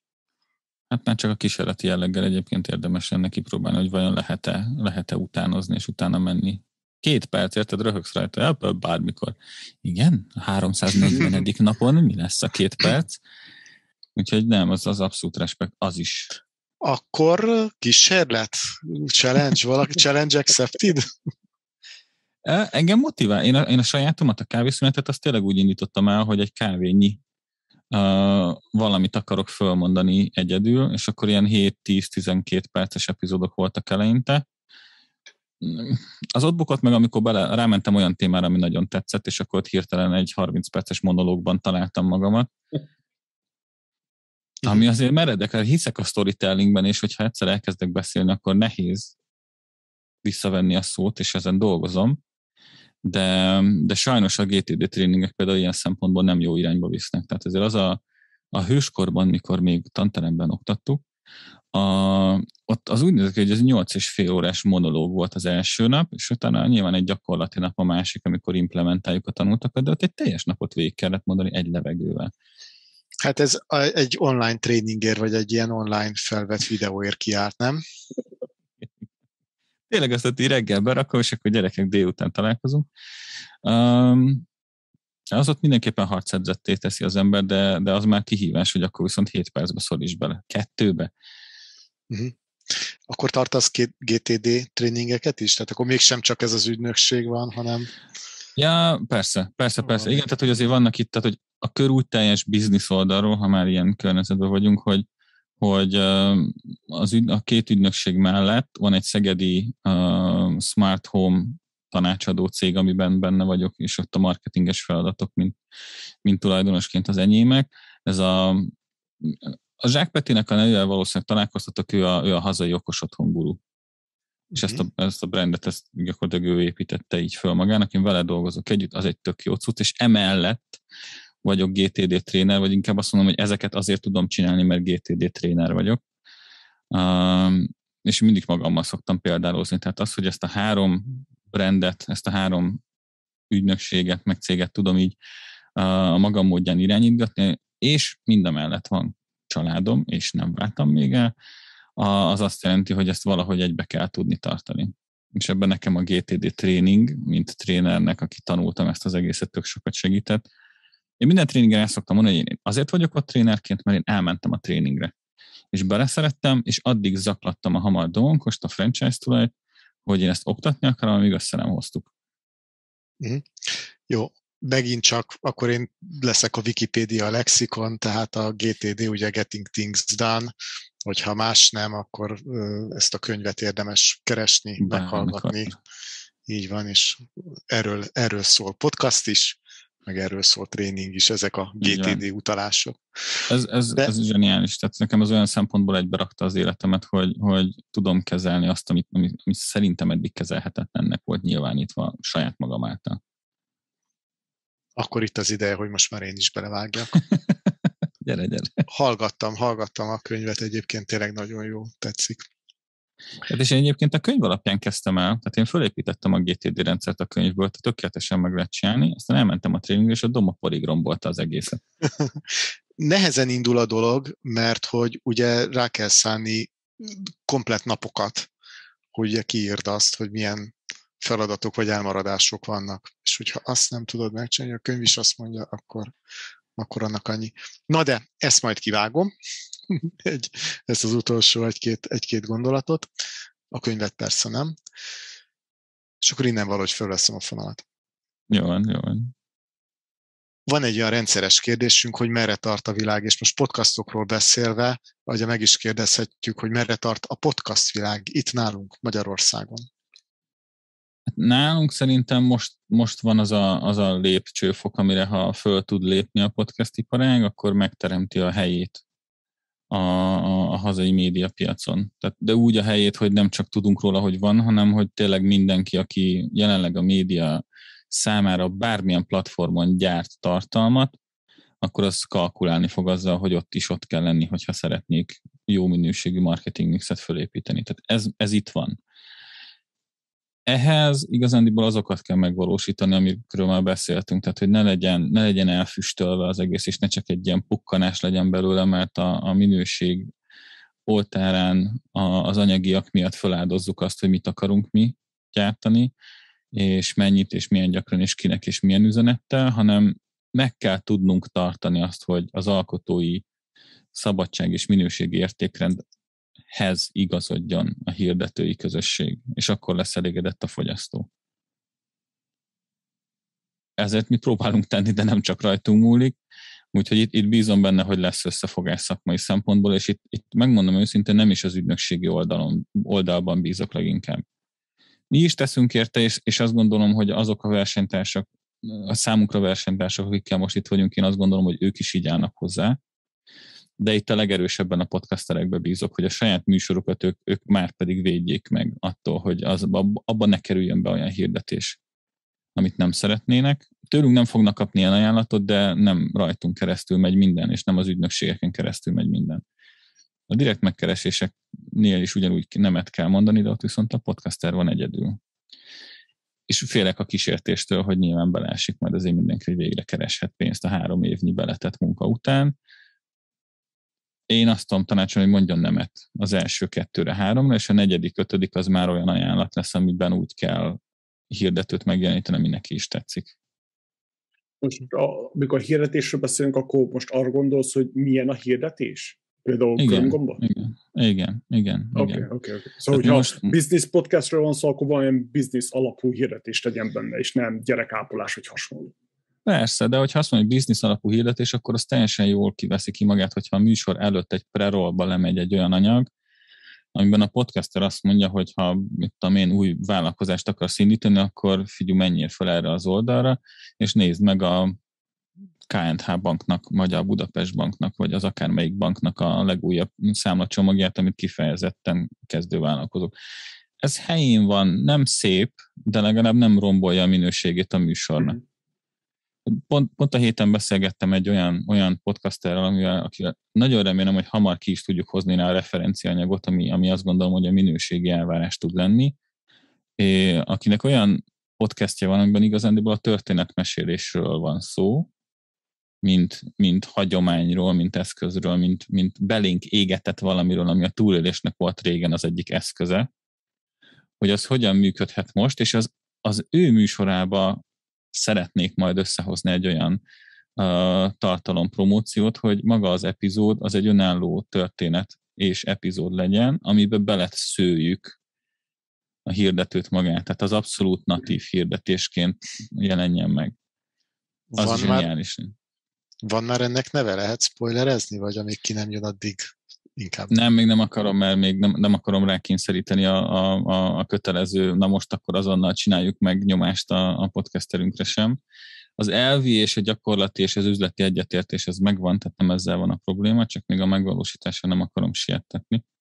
De, de ha meg lesz, akkor mindenképpen akkor vissza, hozzátok vissza fogok vele kacsintani, hogy akkor ez az. De én azt gondolom, hogy ez a natív jellegű hirdetés a podcastereknek a jövője. Ebből lesz fenntartható, meg nyilván a sapkákból és a pohár alátétekből. Igen, azért azt ne felejtsük el, hogy a filmekben is ez borzasztóan jól működik, mikor az a nem tudom milyen detektív megy a nem tudom milyen márkájú kocsival, és csak azzal megy, és akkor mikor látják, hogy leparkol, akkor lemutatják az kocsinak. Az, szóval ezek borzaszt, ennek borzasztóan nagy az ereje. Hogy van például ez a, a múltkor volt egy, egy ez a, a könyvet hallgattam, Sales, Sales Psychology, vagy valami hasonló volt a neve, mindegy. És a lényeg az volt, hogy, hogy kivesézték, ugyebár volt a nem tudom milyen amerikai, azt hiszem Ford vagy Chevrolet-ben valamilyen, és szutyok amerikai kocsinak a, a reklámja, a, a műsor minden egyes reklám többjébe, és kiadtak érte azt hiszem tizenkilenc millió dollárt, és ugyanakkor jött talán a Coca-Cola vagy kicsoda, aki kiadott tizenöt millió dollárt, és minden egyes bíró előtt, meg, meg a stúdió be volt rendezve Coca-Colának. Hogy, hogy sokkal kellemesebb úgy nézni a műsort, hogy a háttérben ott a Coca-Cola, mint hogy jön a blokk reklám, és akkor az ember úgyis kéne pisilni, vagy hogy egy kávét, vagy popcorn, vagy akármicsodát. És ez a, ez a, a, a storytellingben, mikor belefésed, belefűzöd a, a reklámot. Szerintem ez a igen. művészete a reklámozásnak. Nekem a natív hirdetésben a, a kedvencem az volt, most hirtelen jut eszembe a brand, mert még a, ezt még né, három-négy évvel ezelőtt kutattam le, amikor volt pont erről egy előadásom egy konferencián, ilyen storytelling meg márkák használata témában, hogy, hogy egy főzős műsor volt szponzorálva a cég által, csináltak hamburgert, mert hogy itt semmi extra, nagyon jó kis ilyen, ilyen kis főzős volt, és igazándiból a hirdető az egy sörmár, sörmanufaktúra volt, és az egészben úgy jelentek meg, hogy a burger alá tett papíron az ő logójuk volt így ezerötszáz keresztben nyomtatva, meg nyilván az ő sörüket itták. Csak az mindig úgy volt forgatva megfelelően, hogy így látszódjon a címkés. Nem volt, és ennyi. És a legvégén megköszönte a támogatást a izének, és akkor belejött a sörbe. Tehát, hogy így az egész műsorban nem hangzott el. Csak azt tudta, hogy ez egy szponzorált műsor volt, aki végignézte az egészet. Igen, ebben a referral marketingben is azt nézem, hogy annak a, annyira nagy az ereje, mikor van például egy, egy youtuberes, és akkor csinál valamit, és egy darab húst, vagy akármi, és akkor elővesz mondjuk azt a spéci hőmérőt, és beledugja, megméri, egy másodperc, készen van, bippek, hogy most elérte azt a hőfokot, vagy nem, és, és kész, ennyi. És akkor legörgett a YouTube a videó alá, a descriptionben, és akkor ott van a link, és meg tudod venni. És akkor nem, nem azzal, hogy most ezt tedd meg, meg most tíz százalékát. Na az az a rész, amit, hogyha a podcastben jól megtanulunk használni, az egy nagyon szuper megoldás lesz rá. Mert, mert az nem zavaró, de ott van, és mivel ezek ugye szétparaméterezett linkek, ezért még mérhető is, meg ugye a, a jobb, jobb helyeken már azonnal számolja is neked a jutalékot a kis affiliate fiókodban, és az a műsor élményt nem rombolja le. Tehát, hogy ez egy, ez egy tök jó megoldás, de ez az kell, hogy akárkivel együtt működök, az tudja nekem adni a linkeket, és általában itt szokott elhasalni a sztori. Hogy ne kelljen kérnem. Igen, én tudok adni. Igen, nekem is, nekem is egy-két helyre van egyébként, amit nagyon szeretek, ajánlok a mindenkinek, amit én is használok, de nem mindhez, mert nem, tehát nem tudtam megoldani én sem. Tényleg az előbb említettél valamit, nem tudom, hogy most hülyeskedtél, vagy komolyan gondoltad, hogy az Amazon, hogyha bejön. Most van arról szó, hogy Magyarországra bejön az Amazon? Hát vannak róla persze cikkek, meg hírek, hogy szeretnének itt is most már árulni. Nyilván van egy, van egy jel, jelképes méretű ellenállás, Hogy, hogy ne jöjjön be, de most azt gondolom, hogy ők viszont vannak akkorák, hogy ha akarnak, akkor be fognak jönni, és a jelképes méretű ellenállást ezt pont magasról fognak tenni rá. De igen, most már tavaly ősz óta vannak róla hírek, hogy szeretnének itt is nyitni a helyi, helyi piacon, ami, amitől nyilván retteg mindenki, aki most máshol intézi a dolgait. Már most a Indiára fókuszálnak, úgyhogy itt jön lesz belőle. Hát indiai Amazon. És merre tart a világ így technológia szempontból? Ugye mindig meg szoktuk érni, hogy, hogy, hogy milyen változást hoz nekünk az á i, de akár nem csak az á i, hanem egyéb, egyéb technológiai fejlesztések, hogyan segítik, vagy hogyan veszik el a podcasterek kenyerét? Um, hát technológiai szempontból a világ az egyébként a privát életem anyagi csődje felé vezet, mert hogy én ezeket sajnos szeretem, És, és, és tudatosan kell visszafognom az impulzív, megalapozott, racionális döntéseimet, hogy már pedig erre szükségünk van, nem nincs. Um, komolyra fordítva, én azt gondolom, hogy ez az á i alapú dolog, az nem fogja kiváltani azt a, azt a dolgot a podcastekben, amire gondolhatunk ilyenkor. Ha, ha most levetítem szövegírásra, mondjuk, ami már egyszerűbb, és az könnyebben megvalósítható á i alapon is, nekünk vannak olyan tartalmaink, aminek az alapját egy á i alapú robot írja, mert olyan téma, ami mondjuk elég népszerű ahhoz, hogy találjon hozzá forrásanyagot, és tudjon következtetni az á i, hogy mi az a tartalom, amire most adott esetben szükség van, de annak át kell menni egy főszerkesztő szövegírón, hogy abból tényleg élvezetes tartalom legyen. És mindez már magyarul, vagy angolul? Á, angolul. Tehát, hogy, hogy próbáltuk magyarul is, de, de az nem az igazi. A, van egyébként akár uh, scriptelő szoftver is, ami már magyarul nagyjából ért, és teszteltük, és kipróbáljuk, és valószínűleg fogjuk is használni, de, de az is olyan, hogy azért át kell azt olvasni, mert mit tudom én, a, akkor a Balogh Petyával csináltunk interjút az egyik műsorban, akkor azt itt csak így tesztből ráeresztettem a szoftvert, hogy na, akkor mit kezd vele, és akkor a Petya az mindig, tehát a, nem azt írta le a szoftver, hogy Balogh Petya, hanem azt írta, hogy Balogh Betyár. Tehát, hogy ezen így elvérzett, tehát, hogy ilyen, ilyeneket még nem éreznek, és, és nem teljesen használhat. És a cikkek is annak, hogy tök jó alapcikket ír, hogy, hogy ne kelljen kutatómunkát végezni a szövegírónak. A podcaster erre nagyon jól fogja tudni használni az ilyen alapú megoldásokat, hogy a témakutatást azt le tudja helyette egy robot. És ez sok óra. Tehát, hogy azért ennek nagyon nagy értéke lesz, és aki, aki szolgáltatóként tud ilyet adni, hogy témakutatást biztosít mondjuk podcasteknek, vagy videós megoldásokhoz, annak van, annak van jelene már most, jövője meg pláne. De nem hiszem, hogy a podcasterek ki lesznek ütve a nyerekből. Tehát ott annyira az emberen van a fókusz. És főleg nem a robot hangú felolvasó podcastek. Magyarul ez még annyira nem megy. Ú, nem. Tehát ezt el sem tudom képzelni egyébként, hogy hogy. Tehát én, én azóta is telefonomban úgy van, azért, mert nagyjából tíz évvel ezelőtt a feleségemet, amikor fölvettem a telefonjegyzékbe, akkor az volt neki a kódneve, hogy kicsim, és azóta is ezen a néven fut, ami ugye úgy néz ki, hogy hey, Siri, call kicsim. És azóta ezzel röhögünk, hogy, hogy ő, őt így tudom fölhívni telefonon, tehát hogy ez, ez szerintem még messze van. Főleg a magyar, de az angol is. A vágásban lesz még nagy sikere az á í-nek, nem? Mikor ki tudja vágni majd a, az őzéseket, a háttérzőket. Azt már most megcsinálja. Tehát a, azt, azt például, hogy, hogy ha valahol sokkal nagyon nagy hatásszünet, vagy például nálam kanapéőrség van az ablak előtt, akkor a kutyaugatást azt kivágjuk az epizódból, azt megcsinálja egy, egy, már most egy Audacity, tehát ami egy ingyenes szoftver. Nem tökéletes. Tehát, hogy érezhetően, hogyha azt mondom, hogy én az őzéseket szoktam annó vele kivágatni, mondjuk már nem azt használom, hanem más, de azt tök mindegy. Amikor azt használtam, akkor az őzést kivágtam, és igazándiból így egy picit a beszélgetésnek az alaptónusán változtat, egy kicsit ilyen kongósabb lett tőle az egész, mert kiszűrt belőle bizonyos hangmintát, és ettől más lett az egész, amire most már ott van egy másik szoftver, ami á í alapon visszajavítja, ami, ami viszont egy, tehát zseniális. Tehát, hogy tényleg olyan minőségi javulást lehet elérni adott esetben egy ilyen á í alapú szoftveres javítóval, ami, ami egy nagyon képzett hang, hangtechnikusnak a munkássága. Tehát ebben a részében nagyon sokat tudnak, mert a visszhangot érzékeli, felismeri, kiszűri, feljavítja, a zúgást, azt, a statikus zörejt meg felismeri, azt kiszedi, de úgy, hogy a te hangodból ne szedje ki a, a, a mélységet, arra nagyon jó. Arra nagyon-nagyon jó. Tehát volt olyan műsorunk, amit úgy tudtunk vágni, hogy hangtechnikus elvitte egy bizonyos pontig, és akkor még mindig azt mondtuk, hogy érezhetően tompa,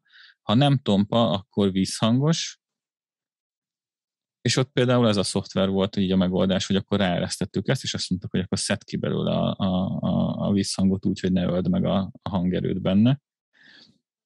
Erre jó. Erre jó. De ez már nem ingyenes, nyilván, nem, és nem, ezért nem. is érdemes. És ezért is érdemes ugye egy ügynökséghez menni esetleg. Így van, így van. Vagy affiliate linkeket alkalmazni. Nem, tehát igen, tehát például az ügynökségi oldalon ez egy nagyon nagy erő, és ez nem a podcastekre vonatkozik. Itt most én azt mondom, hogy, hogy egy lépéssel, ha elmegyek a podcastektől, akkor következtessünk, hogy ez lesz majd ott is. A kereső optimalizálásnál évente körülbelül két millió forintot költünk mi ügynökségként szoftverre. Ami nem azért van már, hogy ki kell fizessek harminckétszer húszezer forintot, majd kétszázezer forintot per ügyfél, hanem éves szinten ennyibe kerül a szoftver. Egy ügyfélnek is, meg harmincnak is. És ezt nem kell kifizetni, igen. És azt gondolom, hogy podcast ügynökségként is van hozzáférésünk majd, már most is ugye ezzel a javító szoftverrel például, uh, olyan lehetőséghez, amit egy podcaster saját magának csak azért, hogyha kellhet, akkor nem fog kifizetni, mert tök fölösleges lenne. Igen. Szuper. Utolsó kérdéseink, egy kicsit rákanyarodunk a jövőre, vagy már el is kezdtük a jövőt boncolgatni, de hogy nektek mi a tervetek, neked mi a terved, és az ügynökségnek mi a terve? Hát a, hát a világuralom után már nagyon sok más nem, de igazándiból... Addig még gondolom, van egy-két lépés hátra, ugye? Igen, igen. Ez csak kétezer-huszonháromban lesz. Um, Én azt gondolom, hogy ügynökségként szeretnénk egy, egy fontos szereplője lenni a piacnak. Én nem hiszek a, a monopól helyzetnek, tehát nem szeretném, hogyha... Tehát annak nem örülnék, ha mi lennénk egyedül. A tiszta verseny, ez fontos, minket is egyébként, hogy Ákos is mondta korábban, az motivál, hogy vannak még rajtunk kívül, de én azt gondolom, hogy nekünk van helyünk itt azzal a minőségi elvárással, magunk felé, a podcastereink felé, és, és a potenciálisan az üzleti ügyfelek felé, mit szeretnénk elültetni, a, mint, mint általános irányelvet itthon. És azt gondolom, hogy ebben lesz támogatottságunk is. Szeretnénk nagyon-nagyon sok, nagyon-nagyon jó műsort csinálni, és mindemellett az, hogy ez üzletileg megérje tényleg mindenkinek, én azt gondolom, hogy szeretnénk nagyon-nagyon sok, nagyon-nagyon jó minőségű olyan hirdetést csinálni, ami tetszik podcasternek, tetszik hallgatónak és hirdetőnek is, és ezzel fogjuk megalapozni azt, hogy miért, miért lesz a podcast egy fenntartható üzleti modell itthon, és nem pedig egy olyan, olyan hullócsillag, ami most menő, aztán, aztán szépen legyilkoljuk a, a direkt hirdetésekkel. Inkább bennem inkább féltés van most a piac iránt, mert most egy ilyen nagyon érdeklődő és nagyon sérülékeny időszakban van. Nagyon szép végszó. Jöjjenek a villámkérdések. Attila, dobhatom a labdát és a szót? Aljosz. Attilái a ja. szó? Ja, én kérdezem? Ah, oh, oké. Okay, okay. Igen, igen. Elzomboltam. Oké. Okay. Kedvenc könyved? Ah, nagyon-nagyon jó kérdés. A Hajnali hat óra klub. Az egy könyv? Igen, megmutatom, itt van szerintem. Nem, podcastogásnak hangzik, azért kérdezem. Öt. Igen, nem öt? Öt óra klub, hajnali öt Aha. óra klub. Azért nem tudom jól a címét, azért ez a kedvenc könyvem, mert önmagában a címével motivált, és nem mertem még elolvasni. És ez itt van az asztalomon egyébként. A pont azért, hogy mindig lássam, hogy, hogy hogyan kellene csinálnom a dolgokat, de így is hat órakor kelek, és nagyon tudok fáradt lenni, és hogyha ezt elolvasom, és emiatt felkelek hat, ötkor, az komoly problémákat fog okozni fiziológiailag most már. Úgyhogy ez az egyik kedvenc könyvem. tíz percenként állítsd, hetente tíz percet állíts erőre, és akkor, akkor talán egy kicsit könnyebb. Nem olvastam a könyvet, de tudom, hogy ugye arról van szó, hogy kelj föl ötkor, és öt és hat között, akkor tudsz azzal a fontos dologgal foglalkozni. Ami igen, egyébként van ez, van ez a mém, ami mostanában elkezdett utazni a neten, hogy, hogy a, a sikeres embereknek az ilyen öt-hat-hét lépés, és akkor az, hogy kelj fel ötkor, egy másfél óra jóga, aztán egy fél óra meditálás, utána egy másfél millió euró apucitól a beindításhoz, aki utána összehoz neked még néhány megbeszélést nagyon magas beosztású vezető emberekkel, megkenni néhány nagyon magas beosztású vezető embert, és utolsó lépés mindfulness. Tehát, hogy, a, igen, tehát, hogy az öt órai kezdést én abszolút adom. Én szeretem azokat, amikor úgy tudok leülni hatkor, hogy mire fölkelnek a gyerekek, addigra pár dolgot elintézek. Az tényleg megnyugtat, de ez nem elvárás. Szétrolkodtam a villámkérdést, ez most már minden csak nem villám, leg, villám legfeljebb zseblámpa. Jöjjön a következő. Melyik könyv volt a legjobb benyomással rád, mint vállalkozó? A négy órás munkahét. Melyik bizniszkönyv segített a legjobban a vállalkozásod építésében? Um, Cialdinitól a, a storytelling szerintem. Kedvenc podcasted?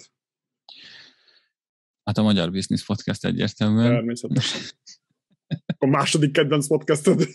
Ú, nagyon nehéz kérdés, mert, mert napszakfüggő. Melyik az a podcast, amikor bármikor be tudod kapcsolni, és rá tudsz hangolódni?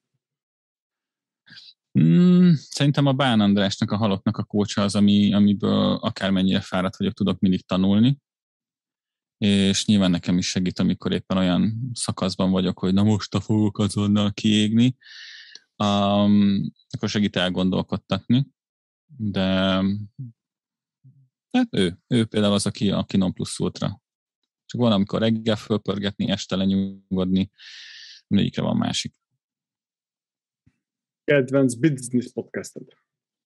Kedvenc business podcastem a... Hú, nagyon gyorsan akartam kimondani a nevét, várjál. A, van egy es e o-s podcast, amit én nagyon-nagyon régóta, nagyon-nagyon régóta hallgatok. A Mary Haynes Consultingnak van egy, van egy es e o podcastje. A... Szerintem nincs is nagyon ezen kívül neve. Tehát csak ennyi, hogy a Mary Haynes-nek a es e o podcastje. És ő valami irgalmatlan, kedves és, és vidám módon tud beszélni olyan unalmas témákról, mint a es e o algoritmus változások. Imádom. És én abból egy, azt, azt én úgy hallgatom, hogy meghallgatom az epizódok, aztán szépen le is mentem a linket, és küldöm tovább a es e o-s csapatnak, hogy akkor hallgassátok meg ti is, úgy nyilván nem biztos, hogy megtesznek, de hogy én megtettem mindent azért, hogy hallgassák. Magukra vessenek. Mit hallgatsz, olvasol, nézel most? Hát amit a, most hallgatok, olvasok, nézek, az hát nézni nagyon ritkán szoktam, egyébként Netflixen szoktam szörfözni, ami a, bekerült a mi életünkbe és a pandémiával, vagy esetleg a há bé o Go-n valami tölteléket, tehát inkább háttéranyagot szoktam hallgatni, hogy így munka mellett háttér zajnak, ilyen tévés gyerekként nőttem föl, hogy mindig ment. Ez nekem megnyugtató. Ha nagyon nézek valamit, akkor hát krimisorozatokat orbaszájba, tehát szerintem az összes ilyen sok évadot megélt krimisorozatot már mi megnéztük a Poirot-tól, Sherlockon, minden keret, tehát a teljes Agatha Christie ökoszisztémát végighallgattuk. Végignéztük már milliószor, de ha nagyon napra késznek kell lenni, akkor, akkor én szoktam nézni a cápák közöttet is, tehát hogy az olyan... Azt én is kell nézném, de er té el Klub letiltotta, nem lehet külföldön most már nézni. Az előző évadot még sikerült nézem, ott volt lehetőségem negyvennyolc óráig azt hiszem nézni, miután leadták a tévébe, ezt az utolsó évadot szóval nem adják meg. Nem, nekem kellemes kikapcsolódás, hogy így milyen ötletek vannak, milyen kritikák hmm. vannak. Abból is, hogyha valaki nagyon mélyen vállalkozó, akkor abból lehet tanulni, hogy mi az, ami működhet, mi az, ami nem. De mondjuk egyébként vállalkozók, megmondom, film volt az, ami film, magyar filmsorozat volt, ami a leginkább mély hatással volt rám. A, az Aranyéletet nem tudom, hogy néztétek-e. Meggooglizom gyorsan. Hát nézzétek meg, én azt végignéztem, és gyakorlatilag az volt az a sorozat, amit így a közepén én már így kijelentettem magamnak hangosan, hogy így, nálunk nem mindennek tisztának kell lennie, nem, nem lehet semmi svindli, mert gyakorlatilag akkor úgy járunk, mint ők. És olyan, tehát vállalkozónak, aki, aki tényleg nem, nem csalok, nem lopok, nem hazudok, mindig transzparencia van, tehát alapvetően így állok hozzá a dolgokhoz, végignézni egy ilyen sorozatot, lehetetlenül nyomasztó volt. Beszippantott azonnal, de, de lehetetlenül nyomasztó volt az a mennyiségű svindli és, és aljas megoldás, vállalkozói megoldás, ami ugye arról szólt igazándiból az a sorozat, hogy hogyan vállalkoznak és hogyan lesznek oligarchák belőlük itthon. Az nagyon mély hatása volt, nem, hogy tényleg minden tiszta legyen. Hát akkor mégsem fogom megnézni, se baj. Akkor, ha jól értem, akkor ez, ez a tévésorozat, ez, ez arra való, hogy hogyan ne csináljad. Igen, igen, igen, igen, igen. Tehát, hogy ez a mindenki tartson a, a tiszta egyenes úton típusú sorozat. Nagyon motiváló volt, tehát, hogy tényleg... Mi az, ami szakmailag most inspirál a legjobban?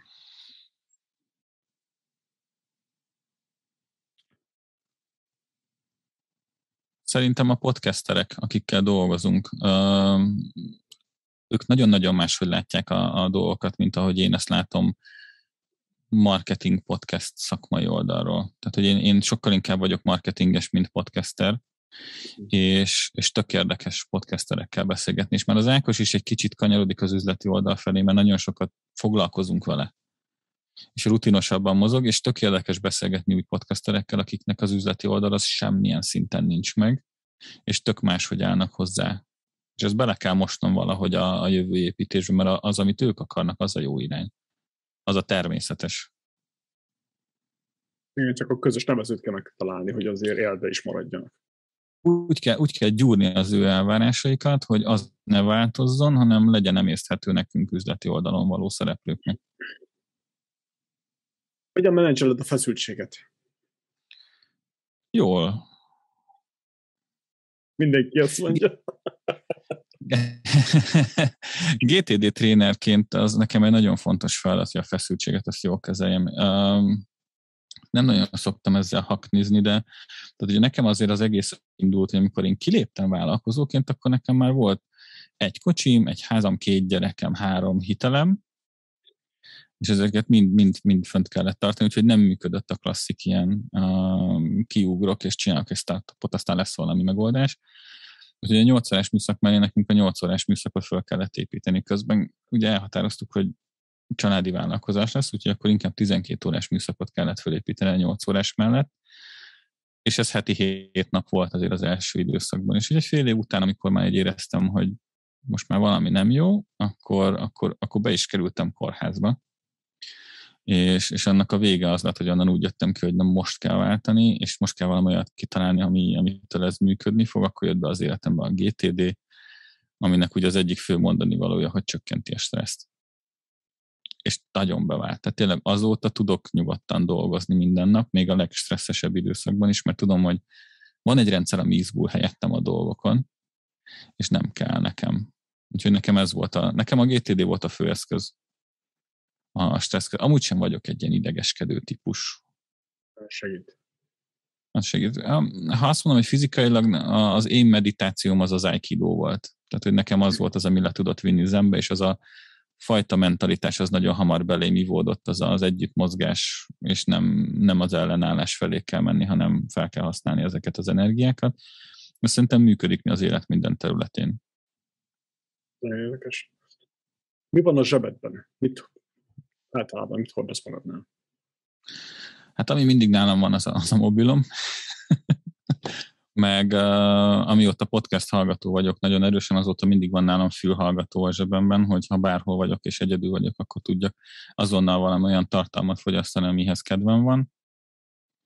És nagyon más nincs, mert a pénztárcám volt még egy olyan másik dolog, ami mindig nálam van, de azt már nagyrészt azért átültettem a, a telefonomba, amit lehetett belőle, úgyhogy igazándiból ez a két dolog, ha a lakáskulcson meg a sluszkulcson felül kell mondani valamit, akkor ez a kettő az, ami biztos, hogy nálam van.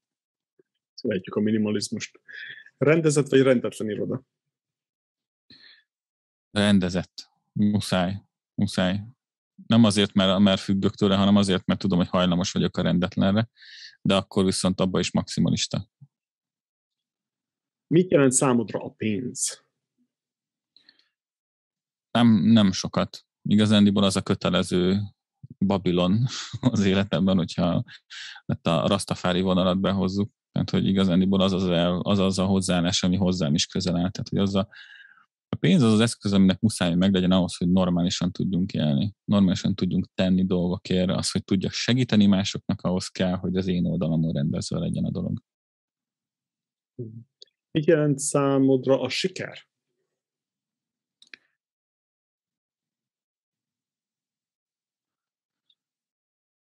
Én itt azt gondolom, hogy a siker az abban mérhető, hogy mennyire elégedettek és boldogok körülöttem azok, akik, akikkel együtt vagyok. Ez legyen, legyen család és barátok szintjén, de üzletfelek szintjén is.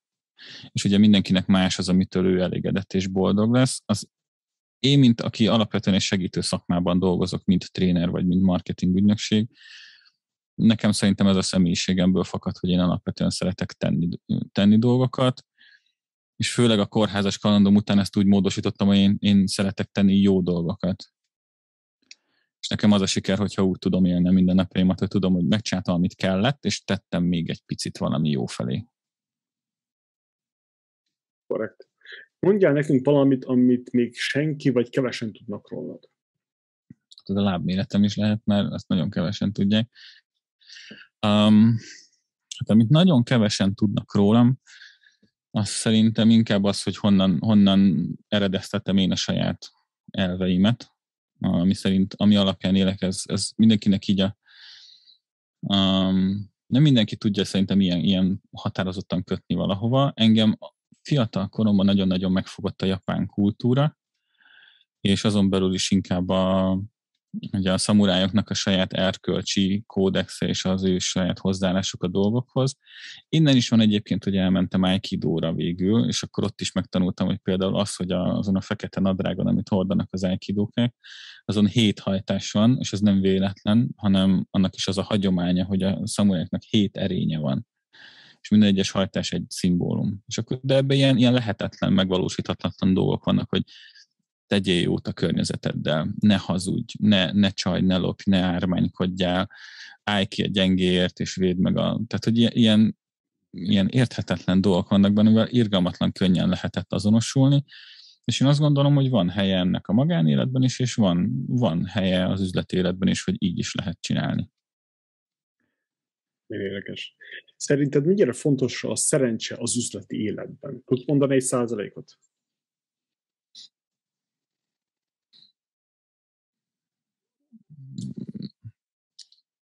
mondjuk legyen húsz-huszonöt körül van, ahol már biztos, hogy van szerepe. Tehát olyan nincs, hogy tehát kell, hogy le, legyen olyan mázlit, hogy jó helyen vagy jó időben. Vagy a jó pogácsára akarsz rárabolni a jó konferencián, és akkor pont összefutsz azzal az emberrel, akivel utána, utána el tudtad. Tehát kell, hogy legyen egy szerencsefaktor.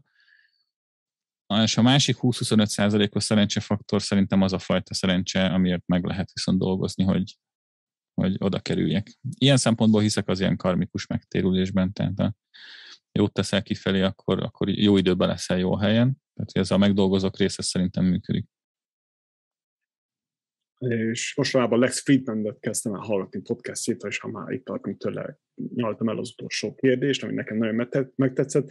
Mi az élet értelme? Hát, ez egy jó kérdés. Um, Hát szerintem a fejlődés. Tehát, hogy meg kell tanulnunk fejlődni saját magunkban, és mint, mint faj, mint nemzet, mint, mint ökoszisztéma, és kell tudnunk fejlődni. Úgyhogy, de ez kicsibe kezdődik. Ez fejenként kezdődik, és ez fog összeadódni. De ez egy nehéz kérdés. Itt elmondom azt, ez amit még senkinek. Egyszer, amikor lenyomtam egy tizenhat órás műszakot, még amikor bankba dolgoztam, utána már helyettesítettem hirtelen valakit, aki rosszul lett, és olyan ilyen bankbiztonsági környezetben dolgoztunk, ott nem volt az, hogy akkor kimarad egy műszak, tehát hogy ott nem, nem lehetett. És akkor hazamentem tizenhat órányi adatelemzés után, és akkor ahogy becsuktam az ajtót, kopogtatott valami fajta valakinek a valamilyen tanúja. Már nem is emlékszem, hogy ki volt, egy ilyen akcentusos fiatal srác, és így megkérdeztem, hogy uram, önnek mi a fontos az életben? És akkor így nem viccelek, tizenhat óra, tényleg alig álltam a lábamon, megfordultam, és így megkérdeztem a, Nik- a Nikita felsőt, hogy drágám, nekem mi a fontos az életben? És így ez tíz éve volt körülbelül, és azóta kísért, hogy rendszeresen visszajön ez a sztori, hogy konkrétan még ezt is az asszonytól kérdeztem meg. Um, na nem mondom, hogy a, a tanúja is lef- lefulladtott, tehát ott azt a beszélgetést nem folytattuk tovább nagyon hosszan. De hogy nekem ezzel a kérdéssel egy ilyen kis kalandom azért volt már. És jutottál azóta valamire? Igen, igen, igen. Én azt érzem, hogy engem abszolút az motivál, hogyha ha az erkölcsi értékrendemnek megfelelő dolgokat tudok tenni minden nap, és akkor olyan megelégedetten tudok hátradőlni nap végén.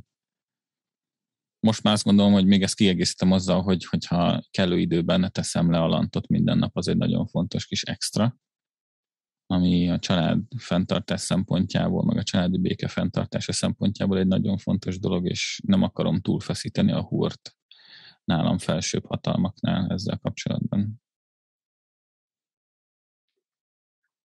Korrekt. Köszönjük valaki? Szépen. Még valami? Más valaki? Köszönjük szépen, Péter. Én is akkor. Nagyon szépen köszönöm, szuper volt. Sziasztok. Sziasztok.